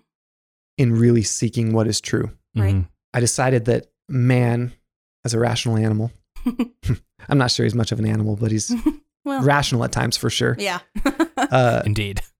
that's a gift Mhm. that sets us apart from most other beings Right. Yeah. And so that's, I decided that's my central tool for trying to find God. If he comes, if Oh. it comes busting through the door Mhm. and makes itself undeniably clear, I am nothing but accepting at that point. Yeah. And I, and I want to keep humble and true Mhm. to this uh, effort. yeah, And in the meantime, I'm just going to read like hell. Yeah. I'm going to read everything. I'm going to try to confront reality as it is Right. as much as humanly possible. yeah, And that's what I can do on my end. And it, it took a lot of that waiting and that anxiousness and just exasperation Hmm. and it put it on my shoulders. Mhm. And I was like, okay, now I can act. I'm going to do something because I can't not do something. Right. And that's where I've been at. And that's why I've kind of fell down the rabbit hole of different belief systems and sure. different ways of making meaning or finding meaning. yeah, And then just trying to be brutally honest yeah, with myself and others. I see the way that if you don't confront incongruities at the beginning, Mhm. how they become central to who you are, Yep. and then they become painful and they become very destabilizing when you have to confront them later. right. Mhm. And so I just want to always listen to that still small voice that's in my head saying, Do you really believe this? Right. If someone were to ask you, Could you go to the mats for this belief? Do you have Wow. the information that it takes to stand in front of other people, even if they disagree with you, Mhm. and and make your claim and defend your position. Right. And so that's kind of the standard that I've been operating on. Yeah. So working on this congruency. I mean, you said your favorite superpower would be essentially that being able to translate the deepest things that are true of you in your mind Mhm. and translate them into action and translate them into the life you imagine for yourself, Mhm. but then don't necessarily have the control to do so. So, getting us out of the valley, then very, very close to nihilism, and now we're turning around and moving the other way. I Um, literally, I, I real quick, I just decided that there's nothing there because a truly nihilistic person is literally going to off themselves. Mhm. Yeah. I think that the world is full It's, of the, it's the only thing that makes sense at that point. like- totally. Yeah. The truest logical conclusion. I think people often say that they're nihilistic, but I think they're actually just cynical. Mm. It's Yes. easy to be cynical. Yeah. And it's, Yes, it I feel like is. it's getting easier. This is what Myth of Yes. Sisyphus is. he makes this argument like you have two options if you're going to live like me end it yourself or just Did he commit suicide? Camus? um that's a don't great question actually i don't remember. i haven't I think he did, it's embarrassing but that I'm I not don't know. positive. but I that's don't remember. essentially his thesis in myth of sisyphus he kind of goes Yeah. through three acts Mhm. Mm-hmm. in the book and the first one is basically like either end it yourself or just kind of live absurdly like I do. And see, I don't even think he's, I think that he's being disingenuous Yeah. Mhm. because a true nihilist looks at the irredeemability of pain, Mhm. Mm-hmm. the imminent suffering, death, Mm-hmm. Yeah. Mhm. equality, inequality that is, seems endemic to reality. Yeah. They look at all those things and they say, there is no way that my experience on earth can be pleasurable enough to offset that. Yeah. The miracle in life is not that we feel pain. The miracle is that we don't feel pain sometimes, I think, because Wow. I don't, it just seems like death, suffering, tragedy, chaos are so prevalent. Mhm. And we live in a place that's very, very sheltered from that. But I think that once you start looking at history, you realize, whoa, like we are living in the exception. This is an exceptional time Mhm. and, and a very privileged time to be alive. But that's not the human norm. Yeah. And uh, yeah, I, I don't think you Wow. can I don't think you can confront the irredeemability of your pain and Yeah. think So- it totally gratuitous and then Mhm. not hurt yourself. Right. So essentially, yeah, no one is a nihilist for that long. I don't think so. Is really what we're saying. I think you've I think you've manufactured some meaning making matrix Okay. Mhm. that allows you to operate in the world. Yeah. Yeah, definitely. So, turning yourself around, deciding, it sounds like you essentially decided that you didn't want to be a nihilist. Right. It was just something I decided. right. Yeah. My sister once told And the me, beauty of it is you can. you can. Yeah. Yeah. It only doesn't feel disingenuous because I know that I'm not willing to accept the alternative. Mm. Oh. My sister once told That's me a great way to say that, it. Caleb, at some point, you're going to have to just pick a belief system and go with it. And I thought that was so, my idealistic young self just rebelled at that idea Yeah. Mm. completely and utterly. I have noticed though that in one sense, in one sense, she was correct. I did. I chose to turn my back on where I was headed, and I decided that life has meaning, and I'm going to find it. Like Yeah. that was it, and Yeah. I just had to decide that. So I don't know. Maybe she was right, and my young, girl idealistic self was just being a. There you go. so turning around from the cliff's edge there metaphorically and putting together something you've already mentioned a couple times like i'm working on putting together something that i think is a valuable way to live e- Mhm. even if that's not very many things Yeah. what are those few things that are on the bottom layer of the lego wall right now one of the stop gaps that has been very helpful in operating in the world without knowing much, Mhm. without having a metaphysic, has been Ayn Rand and her theory of objectivism. okay It was really freeing to adopt an ideology that was not policing, that didn't expect much of other people other than that they would leave you alone. It didn't require judgment of other people. It just required that you were competent and you were putting in the effort yourself. yeah It very much says, I don't need your help. I don't want Mhm. your help, but I do need you to get out of my way, if that makes sense. Yeah. Hmm. So it was so easy to operate that way because I didn't need to control other people all of a sudden. There's Yeah. no theocratic tendencies left over Right. after this deconstruction. wow And so now I just get to operate. I think there's something honest in the realization that the world is often made up of competition. Mm. You can call it evolution, you can call it objectivism, you can call it capitalism, hmm but it is endemic to reality, as far as I can tell. Mhm. You know, that is widely contested. But there's something freeing in not trying to control other people, not trying to figure out what they need to believe, just being like, okay, here's a way that I can operate. And so that's why Atlas Shrugged kind of changed my life Mhm. because I was like, okay, well, I can go into business.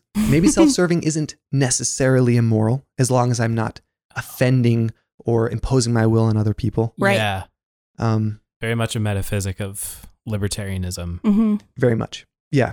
And what you can divorce libertarianism as well from even being Conservatism. political or Yes. conservatism. Yes. What we're saying is libertarianism is a metaphysic that you get to claim free will and you get to claim free conscious choice over the direction you head, right? Exactly. Mhm. um, responsibility, self interest. Like you're you're taking these things on, not as again, self interest doesn't have to be selfishness, Mhm. right? That's the idea. Yeah. Mm-hmm. Yeah. Okay. This is good. Continue then. That's been a stopgap and it's been very, very helpful Right. because otherwise, when you don't have a m- metaphysic or meaning making matrix, you it's hard to make decisions. Right. Mm-hmm. Mhm. It's hard to be successful or motivated in life. mm-hmm. hmm I'm very thankful that I found it. I'm realizing that it is not a thorough explanation of the world and it doesn't encompass the nuance and the beauty and the evil, everything in between that we see. hmm Mhm. So I've come to a point where philosophically, I think you come to what I call the necessity of transcendence. This is why I brought this. He's getting into the notebook. we got it. a man that carries a notebook is a man I respect a lot. So this is something that I formulated the other day that is a concise way of putting what I consider the necessity of transcendence. Mm-hmm. Okay.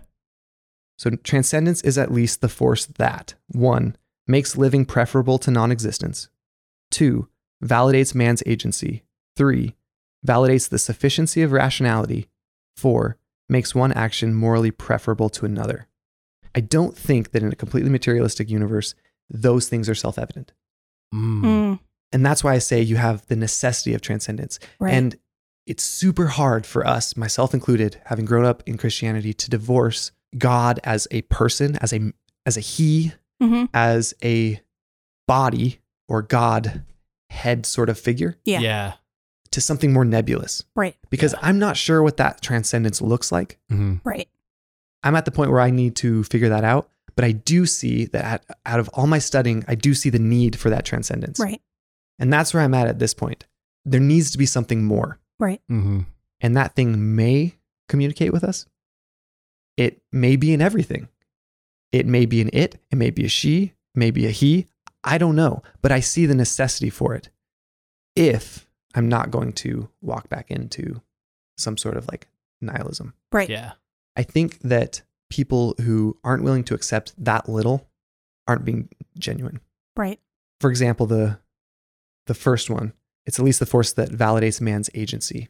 Mm. It's very hard to make the claim that m- humans are agents, humans are sovereign, humans have the have free will hmm without some extra material animating force.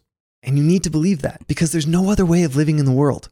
you cannot believe Free choice from what? sincerely yeah. that that you are just a product of a set of initial conditions. Yeah. You know, that were predetermined at the beginning of the universe. Yeah.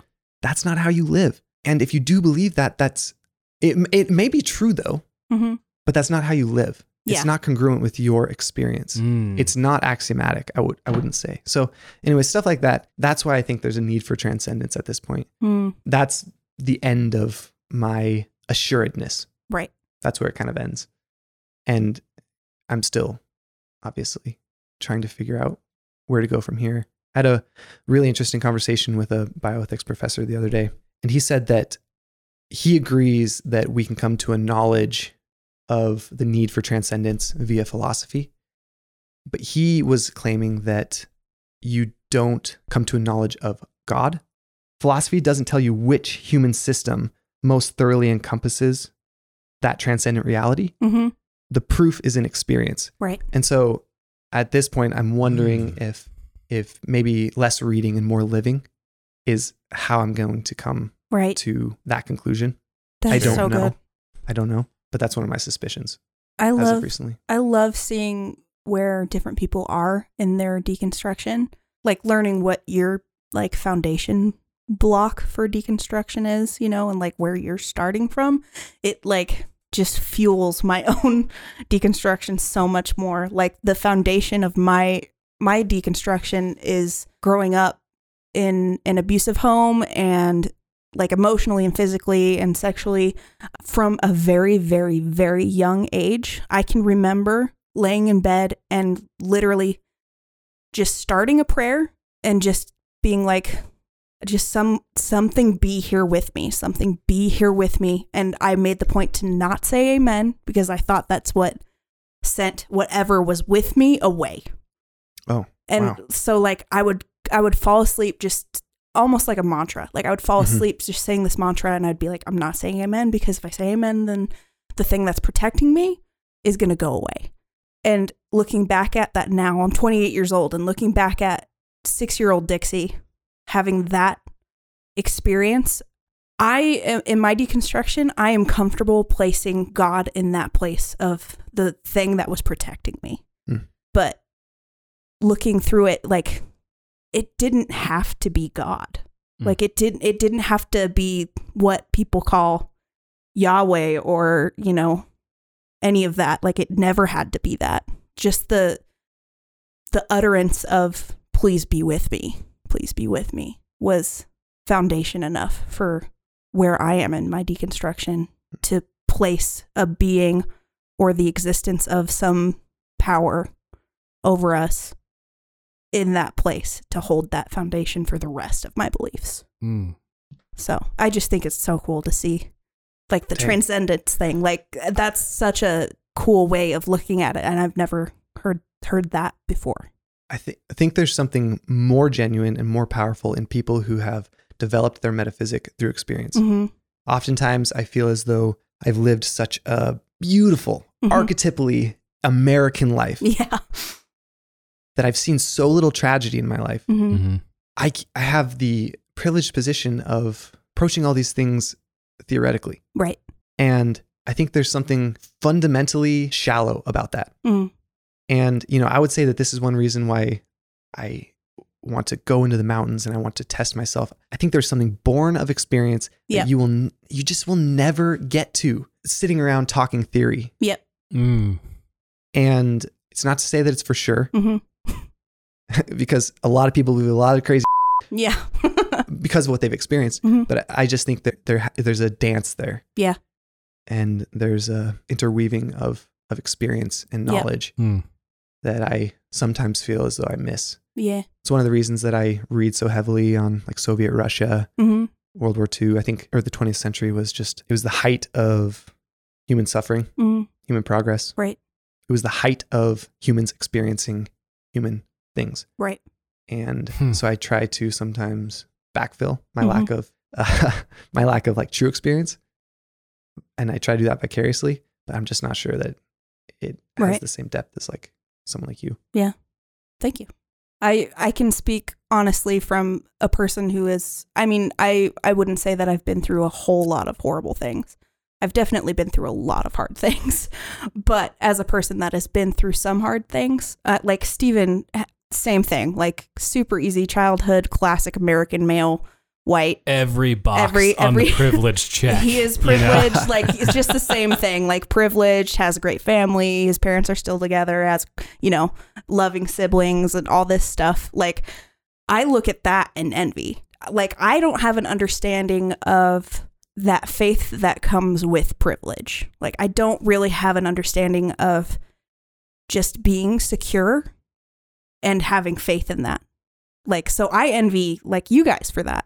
And Hmm. I can see the other side of that being like, I've not experienced these hard things, so I don't have the wisdom that it comes with Mhm. Exactly. working through the hard things. Like it's a two-way street. Like I w- like there's some things that Steven is just so good at, so good at navigating and understanding and because of trauma and you know like poverty and all of this stuff, like I just don't understand it. Like everyone's life isn't hard. like I don't understand. Right. so, yeah, but thank you for saying that. And this is the beauty in conversations like this and relationship like this, where we can each bring what we have to the table and say, like, I have no idea what your experience is like. Mhm. I don't know what it is like to be Caleb. Yeah. Like the Calebness of the world is never going to be part of my experience. Never going to experience this. but we can at least offer up what we would and say, like, this has been mine. yeah. How does yours map or how does yours differ? How, where, like, where can we see the Venn diagram Mm-hmm. overlapping? And like, we can, we learn from each other and we educate each other Right. literally in moments like this. Yeah. Right? Mhm. Yeah, it's good. Good gravy, man. So good. I this think is like this is like a Monday morning breakfast. right? oh for yeah, thi- real. this, is our our. I our just little blacked guys out. I'm so hot. I don't This is even our know what I guys' said. breakfast. at that Pelican Diner, drinking the worst coffee on oh earth. Mm-hmm. yeah, hmm hmm Yep. so bad and This is so what good it's like. at the same time. Uh, I really appreciate the realization that experience might deserve to be the tip of the spear whenever we put ourselves out into the world in a philosophical or theological or call it a spiritual way. hmm I've really been kind of opening myself up to that possibility over the last couple of years as well in my own deconstruction journey. I think the way we grew up, it was really easy to be the sola scriptura kind of guys, you know? and what I've appreciated of looking into other methods of Christianity and even into the mystical sides of other traditions, Mhm. what I love is the more mystical a religious tradition gets, whether it be Islam, Christianity, Buddhism, Hinduism, we all kind of start sounding the same way and Mhm. it's it's getting after this transcendence that you've been talking about hmm as a baseline, yeah. right? As a baseline, right? but I, I think experience deserves to be the tip of the spear whenever you like push into that kind of territory. I, I think you're right. Mhm. I have a suspicion that you're right. we were talking about it earlier and talking about how different each tradition is, but Stephen said like the closer you get to the mysticism of each of those traditions, they kind of all start sounding the same. Mm. And the idea that like you might not agree with everything that this tradition says, but Mhm. they're doing something right. Like there's one thing in there that they're doing right Mm-hmm. Totally. and that you can agree with. Like I made the example of Mormonism, like they are some of the most generous and like family focused traditions in the world. Like it's incredible how generous and family focused they are. And like that is something that they are obviously doing right. And there's just little things in a bunch of different traditions that just kind of culminate into like this is what it was supposed to be. and it is so hard to compel humans, hmm especially in America, Right. because we're comfortable. Yeah. Mhm. We've achieved a level of affluence that is just mind boggling. Yes. And so to get people in general, to provoke people to be uncomfortable, to Mhm. give away their money, to limit their themselves and their pleasures, to go to mass or recite mantras, to do pilgrimages or to walk around the burial site of the Buddha, which I Mhm. can't remember what it is right now. That takes something that's very compelling to those people Right. to do that. And I think it would be narcissistic or egoistic to not give that any chance at credibility or Yeah. to not investigate it and see what those people are finding so fulfilling in that. Hmm. Yeah, for real. One thing I do want to say is that I don't want to do to other people against their will what that philosophy teacher did to me, hmm Mm. which is kind of without permission, break it down. without, yeah, Yeah. just throw a wrench in it. Yeah. I just have no desire to do that to people because a lot of people live very, very beautiful, Yeah. good, honest lives. Mm-hmm. And unless they are compelled by some force outside of myself, Yep. I don't have a desire to rock that boat. And so, my one caveat to this entire conversation would be if you are content where you are, Mm-hmm. I wouldn't lay it to the side so easily. Yeah. And I would be prepared for what you're stepping into. Yeah. And I would say that there's something honest about confronting those Mhm. realities. And at the same time, it's almost okay if you don't. Yeah. As long as Yeah. as long as you aren't hurting other people. yeah, definitely. And not in an offensive way, but ignorance is bliss. At the end of the day, I think that when you die, Yeah. I don't think that there's uh, this isn't political. I don't think there's such thing as collective guilt. And so I think that if there is a judge, there is a deity form of transcendence that you talk to Mm-hmm. when you're done. Mhm. I think you're going to stand before that thing alone. I think you're going to be responsible alone. And so you just need to make sure that, okay, like I'm living a life that I feel as though I can honestly defend, Hmm. which is really interesting. There's actually a, Hmm. you know, in, an, you know, in Till We Have Faces, where the girl puts together that beautiful, like almost indictment of the God figure, Mhm. and it's immaculate. And she gets before God, which is not a God in Till We Have Faces, and she realizes that she's holding just this ragged papyrus and like rough hewn, nasty looking journal thing. Yeah. And she's like, what happened to like my great indictment of God? Mm-hmm. The idea being that we have these ideas that are just profound and they're complex and they're Mhm. awesome, but maybe God is just so much bigger than that. Yeah. You made him smaller Ooh. by yeah, trying maybe to once you get define it. before him, you won't be able to defend anything. Yeah. No. But at the end of the day, you have to operate in the world with what you have, and Yep. what you have is your rationality, what you have is your experience. Mhm. And so you need to know that, like, I am going to the grave doing as much as I could have done, is Yeah. all I'm saying. Yep. But until then, it's just not kind to put people into a s- tailspin Right. Yeah, for real. just to see, you know, it's like iconoclasm, just to see Yes. the world burn. Right. It's I mean, mean. I I live for that. Like I would No. do Very that, mean. but I won't. No. I won't do that. So, yeah, that that was long winded, but Wow. I feel like That's very that's good. important. that is very Yeah. good.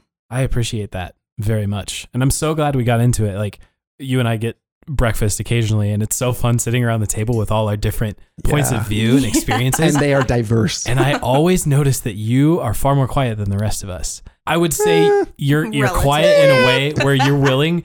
You you can throw a question in there that gets the rest of us talking a lot. But we're all we're, a lot of us are talking from a very Christian lens Yeah. from the beginning of the conversation. Mhm. So when you when you inject when you inject, it's like oh you just changed the whole flavor of the morning. Caleb's here. I appreciate that a lot. But I love having this conversation directly with you because like really getting to the bottom of where this has come from for you. Mhm. Like I admire your journey a lot and I admire how thoroughly you're willing to take it like strip it down to nothing and then find what what you can construct into something beautiful following. Mm. yeah. I admire that a lot. Thanks. I uh I say that I'm becoming religious and not spiritual. Nice. Good turn of phrase. yeah, just to be uh, cle uh just to be ironic. Yeah. Yeah. Yeah. Absolutely. Oh, yeah. I got you. Another stopgap that I've found is being around people who do know meaning in the world.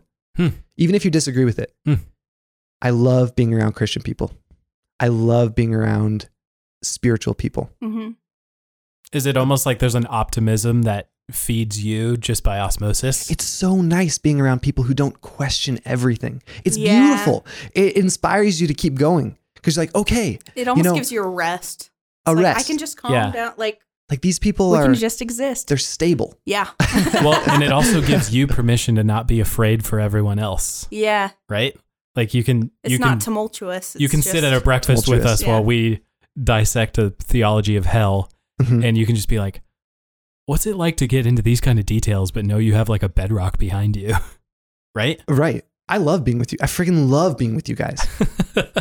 I love being with people who are firm believers. Yeah, I think that when you are deconstructing, you can get into a well, a constructive cycle is, you know, where the, Mhm. the two waves are yeah. getting bigger and bigger. Yeah. Yeah. You can do that with another person who's deconstructing Yeah. or questioning. Yeah. And then you just become cynical. Yeah. Right, together. And, and it's not good. It's- don't do that. Don't do Yeah. that. So it's really good to be around people who see meaning in the world. Yeah. One way that I've practically that I've started doing that that I find very refreshing is uh, hanging out with some Orthodox Christians. Mhm. They have a 2,000 year old tradition. Thank you for this. Yeah, I'm uh, yeah, keep going. I'm so excited about this. They have a 2,000 year old tradition. They know it. It's really not changed in 2,000 years. Nope. Mhm. It's deeply meaningful to them. Yep. It requires very little mentation or like Western style thought. Yeah. Mhm.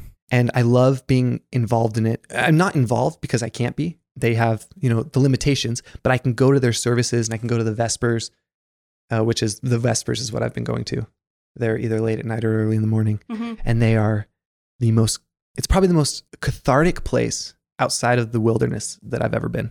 Mm. Mm. It smells of incense. It's dark. The singing is gorgeous. There's no there's no instruments and they're performing rituals, deeply meaningful rituals, and you can observe and kind of just be a part of those rituals. But unlike evangelical Christianity, they're not asking you to believe something. Mm.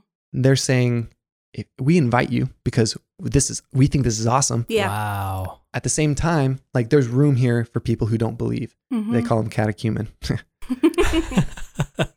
There's a word for you. Oh, there's a word. Uh, Dude, it is so funny. They have a word for everything. Everything. Two thousand so years. good. to 2,000 perfect it. years You- to they like put this know. together. this is so good. Yeah. And I have found that it is just so refreshing to be around Mhm. them. It's interesting to me that you find that sort of connection with like a group of people when you attend a moment like that or in the wilderness when you're almost completely alone. Mm. Like it's interesting that there's that like diametric. Mm-hmm. That is really interesting. I Yeah. hadn't thought about that. So my encouragement to people who like don't know yet what they believe Yeah. is get around people in a tradition that you find healthy Mm-hmm. and welcoming. Hmm. Right. And just be there. And just know that there exists more than being a cynic. There exists more than being a nihilist. And even if you don't believe it yet, or if, even if you never believe it, it's good and healthy that you would be around those people. Yeah. Because you don't want to become a monster. yeah. you don't want Right. to, you Yes. don't want to become the person who watches the world burn and Yeah. burn and love it loves it. Yeah. And I think that being a part of those traditions can curb that tendency. Right. Very good, man. I love it so much. to kind of pull us out of the spiritual realm a little bit or the Mhm. philo- Religious- philosophical realm at religious least realm. using it as a springboard i love the fact that you like you have a notebook where you have three simple sentences to describe what transcendence is at least hmm it speaks to like a very core value I, I've always seen in you of kind of a, um minimalism type of a life, whether it be in your patterns of thought or patterns of action and just lifestyle. Um, what is it like living in a tiny house? and what is it like? Because you and I talked, you you gave me a book a while ago, and it was like What was it on? it was uh, G.K. Chesterton's Oh, man. Orthodoxy. I love that book. You had handed me that it has book. it has nothing to do with Orthodox Christianity, by the way. No, and that's So- it's so It's very misleading. subversive that way. Like I popped it open, and I was like, "Oh, w- this is what we're talking about." It's very good, but you gave it to me, and it was all it was had been sprayed by like sea foam when you guys were first getting into sailing. And Yep. It's one of those things like Caleb gave me this. Every time I pick it up, I'm like, "Yeah, man, Yeah. this It, book has been places." one of the one of the hatches to the uh, galley or the salon area was Yeah. open. Yeah. And man, it just we had a rough day on Yeah. the on the sea and spray just drenched it. And so now it's twice as thick Right, and it will And the- never be and the, the same, but and the cover is very crinkly. Uh-huh. it has a lot of habits to it now. You can't really bend it and just hold. It just kind of like flopped back to where it was. It's very good. Um, I'm glad you I'm glad you like that. I, I, love that very book. much enjoyed it. But my favorite part was that we were we were at one of these breakfasts and we had talked about this book and you were like, "Oh yeah, I have it in the car. Let me go get it." And you pull out a tote and you pop it open, you hand me the book and you're like, "You can just keep that. I don't plan on revisiting that book anytime soon and if I do, I'll I'll read it again or get it again." And uh I I had asked you about the tote and you're like, "Yeah, that's basically all I have. Like basically I have like two totes back at the house, but otherwise I just kind of carry this one in the car with me." where did that come from? Where did this like minimalist way of living start for you? it started in college uh, when I could manipulate and kind of curate my own surroundings Mhm. and found that managing material is exasperating. yes. It is legitimately exasperating to me. And so, th- as much as I can streamline that process, it uh, frees me up to do the things that I truly find valuable. Yeah. And so that's it's it's mostly pragmatic. Okay. Uh, yeah, it, it's not. Uh, yeah, sorry, I don't have some beautiful explanation for why minimalism is the it's just I move a lot and then I want to get, you know, I don't want to deal with all that stuff. yeah. Yeah. I want everything to have its place so that I know what I have and I know where it's at Mhm. so that if I need it, I can get it. And then otherwise, like, if I'm not using it, I probably don't need it. Yeah.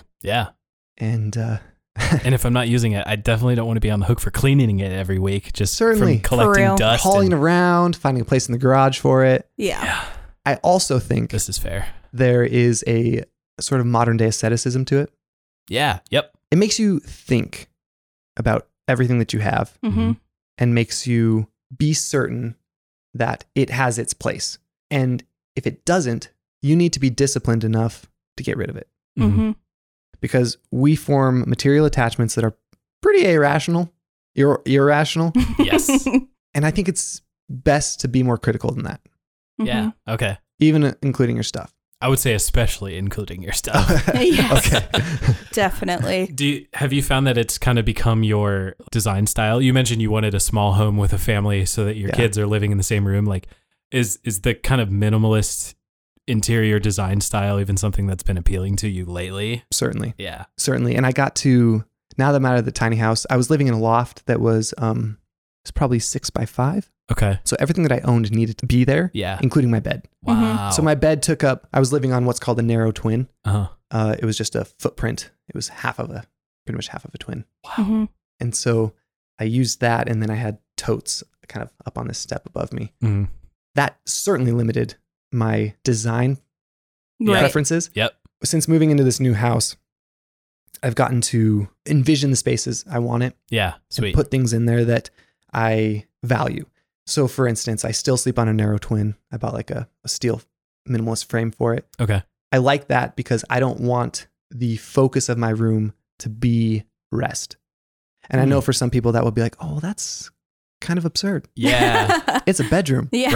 Right. It's, it's, a sleep it's room. named after the object that it's supposed to feature. but I I like the idea that the productive spaces of my room are actually actually outsize the inert or you know necessary, Mm-hmm. but Very still you're ne- you're you're you're stagnant when you're laying in your bed. yeah. Right. And I just like the idea Your shelter that within your that shelter. is- yeah that is a minority of the space, Yeah.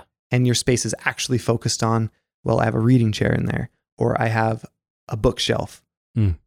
a desk, and if you're going to put all those things in a room. You need to be very intentional as to where they go, Mhm. you need to be willing to spend some money on the configuration Yep. so that it doesn't just become a CF. Yeah. Yes. Yeah. Yes. Yeah, and then other than that, like keep it pretty pretty simple. Sweet. Those are really the only uh, design elements I I have a little personal motto that's memento deo, memento forma, memento mori, which is remember God, remember beauty, remember death. Mm. And so then I have Wow. three pieces of art. That's only two right now. Okay. One is a death as a memento mori, uh, a reminder of death, which is Yeah. the memento mori. Yeah. One is a reminder of beauty. And then I haven't been inspired yet as to what is my reminder of God. What Mhm. Mm-hmm. But that will be represents the third piece of art in there. Wow. Nice. It's cool. Like you get to create your own space. I like that so much. You're so incredibly intentional about what you do when it comes to minimalism. And I mean, like, this is just how you've kind of lived your life. Yeah, it feels pretty organic Yeah. Mhm. at this point. Yeah. To answer your question about what it's like living in a tiny house. Yeah. Unexceptional. Not good, not bad. After It just is. after the first few months, it loses all novelty and you just realize Oh, that wow, I can do without so much. yeah. Mhm. I see the The, the like romantic novelty just kind of dies. And you're yeah, like, okay. and then I'm- it becomes the place where you live. now I have a two burner stove that I cook on instead of a Yeah. four. yeah. It's not cumbersome. It's not exasperating. It's not romantic. It just becomes new normal. It's your home. That's Yeah. it. ah, It's the place where It's you awesome. sleep Oh. sometimes. I would highly recommend it to anybody. I Yeah. think that it has opened my mind to the potential of what we can do without. Mm-hmm. mhm. And I think that, and I'm not one to, you know, I'm not one to shit on everybody who has other preferences. I don't ultimately care, but I would encourage people to maybe give it a shot. Mm-hmm. consider it. We, as Americans, the norm is becoming very materialistic. Yeah. Our things. Um, and houses are becoming bigger, Mhm. things are becoming more elaborate. And yeah, I just, it's not necessary. Yeah. And so if you feel like you want to start testing what the limits of that are, Right. Yeah. it's, it's pretty nice. It's a nice process. Right. And you'll be surprised at how much you can do without. Yeah. Yes. Absolutely. You don't need all of that stuff, I promise. So- Beyond the way you curate your physical space and the way you've kind of engineered your life to be very throw it in the tote, go do the next thing, are there other routines you follow on a daily basis that keep you inspired or keep you healthy, um, keep you energized? Every day, I need to do something that expels energy. Mhm. I don't know if this is a 20 year old male thing, 20 year old thing, my thing, but I become irritable and absolutely insufferable if I don't do something physical every day.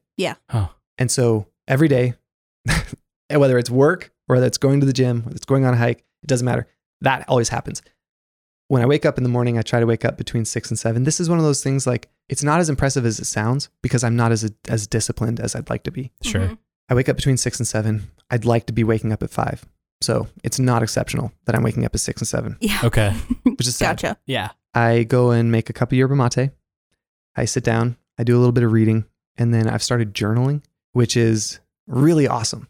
I would highly recommend it. Mm, And well, you do, don't you? I do. Yeah. Are there any particular templates or prompts that you visit every morning? No. So I've tried to.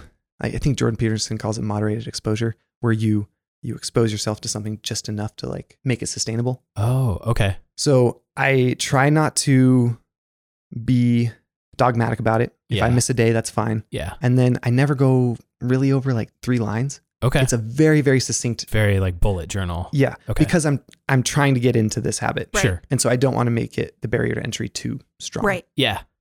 And uh, so that's something I've been doing, just a very succinct Okay. summary of the previous day. And Oh, then uh, okay. try to read every morning. Okay. So anything else you want to highlight? Uh, that's mostly it, actually. Okay.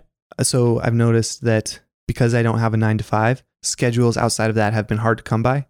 Oh, okay. One thing I have noticed is that successful entrepreneurs, they'll often do like block scheduling. Mhm. I'm sure you know about this. Yeah. And that is something that I have not been disciplined enough to do. Right. Okay. And uh, I should be because it would Makes- increase my productivity by like threefold, probably. yeah. It makes your Google Calendar look very intimidating for the first few weeks of practicing it, but once you get into it, it's freeing in a way. I can see how that would be the case because oftentimes, even though I'm not busy and I'm not doing something at the moment, there's often an anxiety that's just kind of running in the background Mm. that's like, I am on call. People are doing work I see. that I need yeah. to be worried about right now. Yeah. Mhm. Instead of setting aside a block of time where these are the four hours that I'm checking in, I'm either driving to job sites or they know they can reach me. Mm. And then outside of that, all problems that everybody has, you know, are going to wait till the next day or Right. the next block. yeah. And then that would just allow me to kind of not be humming Mhm. Yeah. upstairs. Yeah. Yeah. Yeah. incessantly. Yeah, it's because like you've externalized your memory in a way, like putting it in the in the right spot, Mhm. so that you know you can just visit that instead of Yeah. making sure it's always at the top of mind. Like, what's next? What do I do after that? What needs to be done that wasn't done yesterday that was supposed to? Yeah, Mhm. Your iPhone wants to think for you. Like you should let it. Mm-hmm. Yeah. But I, I I'm just mean- not there yet. Ah, I'm just not there yet. Ugh. Oh man, this is very good, Caleb. Thank you so much for coming and speaking with us in our And Sauna solid. here. Yeah. Dude, So nice. my skin is gonna be so healthy I- after Yeah. this. right. Just shining. Sweat it out. I- I appreciate this conversation so much. Like I've learned so much from you tonight. Mhm. Yeah, and I'm gonna be walking out of this room with like new things to chew on, new things to work on. Good, ditto. And this is something you always do to me. Whenever we get breakfast, whenever we bump into each other at Bozeman in Bozeman, it's like, oh my goodness, like there's a there's another way of seeing the world, and I love it. Mhm. And like that's I mean that's what this podcast is too. Everyone has something like this to teach Dixie and I just by having a conversation with us. Yeah. like we've learned so much Right. just And- doing this project. Jordan Mhm. Peterson says that. He says, approach every conversation as if someone has something to teach you. Yep. Yes, everyone is your teacher, Everyone is your teacher. even if that person is going to teach you that they're a bad teacher. Which a That's- lot of people that's my favorite caveat. kind of kind of do sometimes. it's true. That's okay.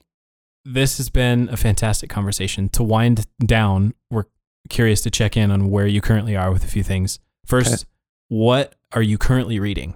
I am reading a book by E.F. Schumacher, which is called A Guide for the Perplexed, which is interesting given the conversation. Yeah, absolutely. It's been pretty nice and pretty helpful. It, it uh, has some principles, ways of thinking that just help you operate in the world Mhm.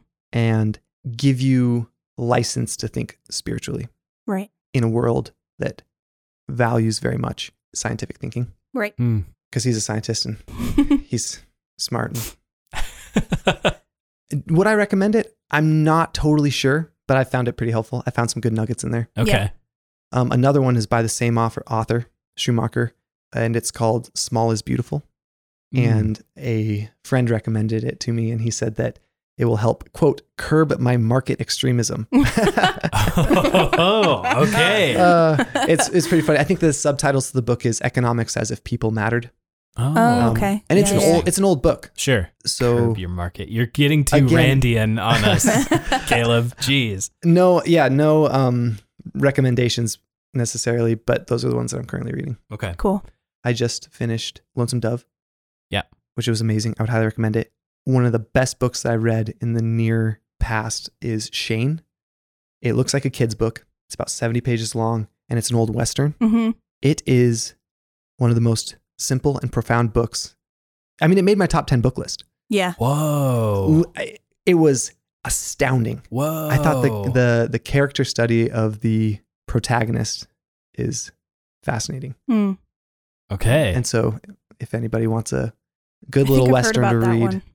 I would highly recommend that Mhm. one. Excellent. What are you currently listening to right now? And this is both what comes up when you open up something like Spotify for music Mhm. and what podcasts are you currently into? And Audible books. Fair play. Absolutely. I'm listening to The Power Broker. Okay. Uh, because I have a tendency to, to be kind of uselessly idealistic Sure. Mm-hmm. and you want to operate in the world. So there's this man named Robert Moses who was just an amazing poli- political manipulator and Mhm. he formed New York as we currently know it, probably more than any other man, including the governors Hmm. in his pretty long tenure Mm-hmm. Okay. the way he consolidated power was just astounding and often immoral. Wow. So I'm reading that one as kind of a way of getting familiarized with the reality of power Mhm. Okay. and the way that it works. Right. Sure. And then I can figure out how much I'm willing to play the game, Right. knowing that, you know, we'll all have to Answer answer for our actions Yeah. someday. Ah, Yeah. So that's, that's been an interesting one. It's an extraordinarily long book. And uh, I listen to a lot of political commentary. Mhm. I really enjoy it. My dad was in politics growing up, and uh, I think I got that little bug. okay. As far as music, uh, over the past year, I've developed interest in classical music again, Mm. which is pretty nice. Excellent. It's very good to listen to and very cathartic. Mm-hmm. Yeah. And then, other than that, I listen to a lot of puntry, which is pop country. Yeah. 'Cause- Okay. You know, I'm just not cool enough to like the hard stuff yet. yeah, that's fair. It's fair. I- yeah, like know. real country artists. Build into it. People are like, you like this guy? And I was like, man, never heard of her. it's funny. Yeah, so you I- got to build to that. right, Mm. I'm Hmm. Hard getting there. I stuff, used to yeah. hate country completely, so yeah. and and that's pretty much it. My musical Gotcha. tastes aren't Okay. well developed. You strike me as a very busy person. You like to keep active, obviously. You have a lot of projects going all at once. Are you much of a consumer of visual media? Like, do you like watching movies, TV shows, or anything? Mm, not at all, actually. Not at all. Mm. Don't own a TV. Uh, nope. That's, I love it. I love it. Oh wait, no, no, no. We moved in with Steve. He has a TV. Oh, Yeah. okay. Fair Yeah. enough. He also has a PS4. Oh. So, dude. You're like, yeah. Out of the dark ages and onto Discord, baby. There I'm you just go. kidding. oh my gosh. I haven't participated yet, but uh, I would happily, You've been thinking about it. I'd happily Like- get just destroyed on whatever video game we choose. Sure. Yeah. If you ever- Okay. If, Fair enough. Man, this has been an awesome night. Yeah, Thank for you so real. much for coming over. I agree, dude. Really appreciate it.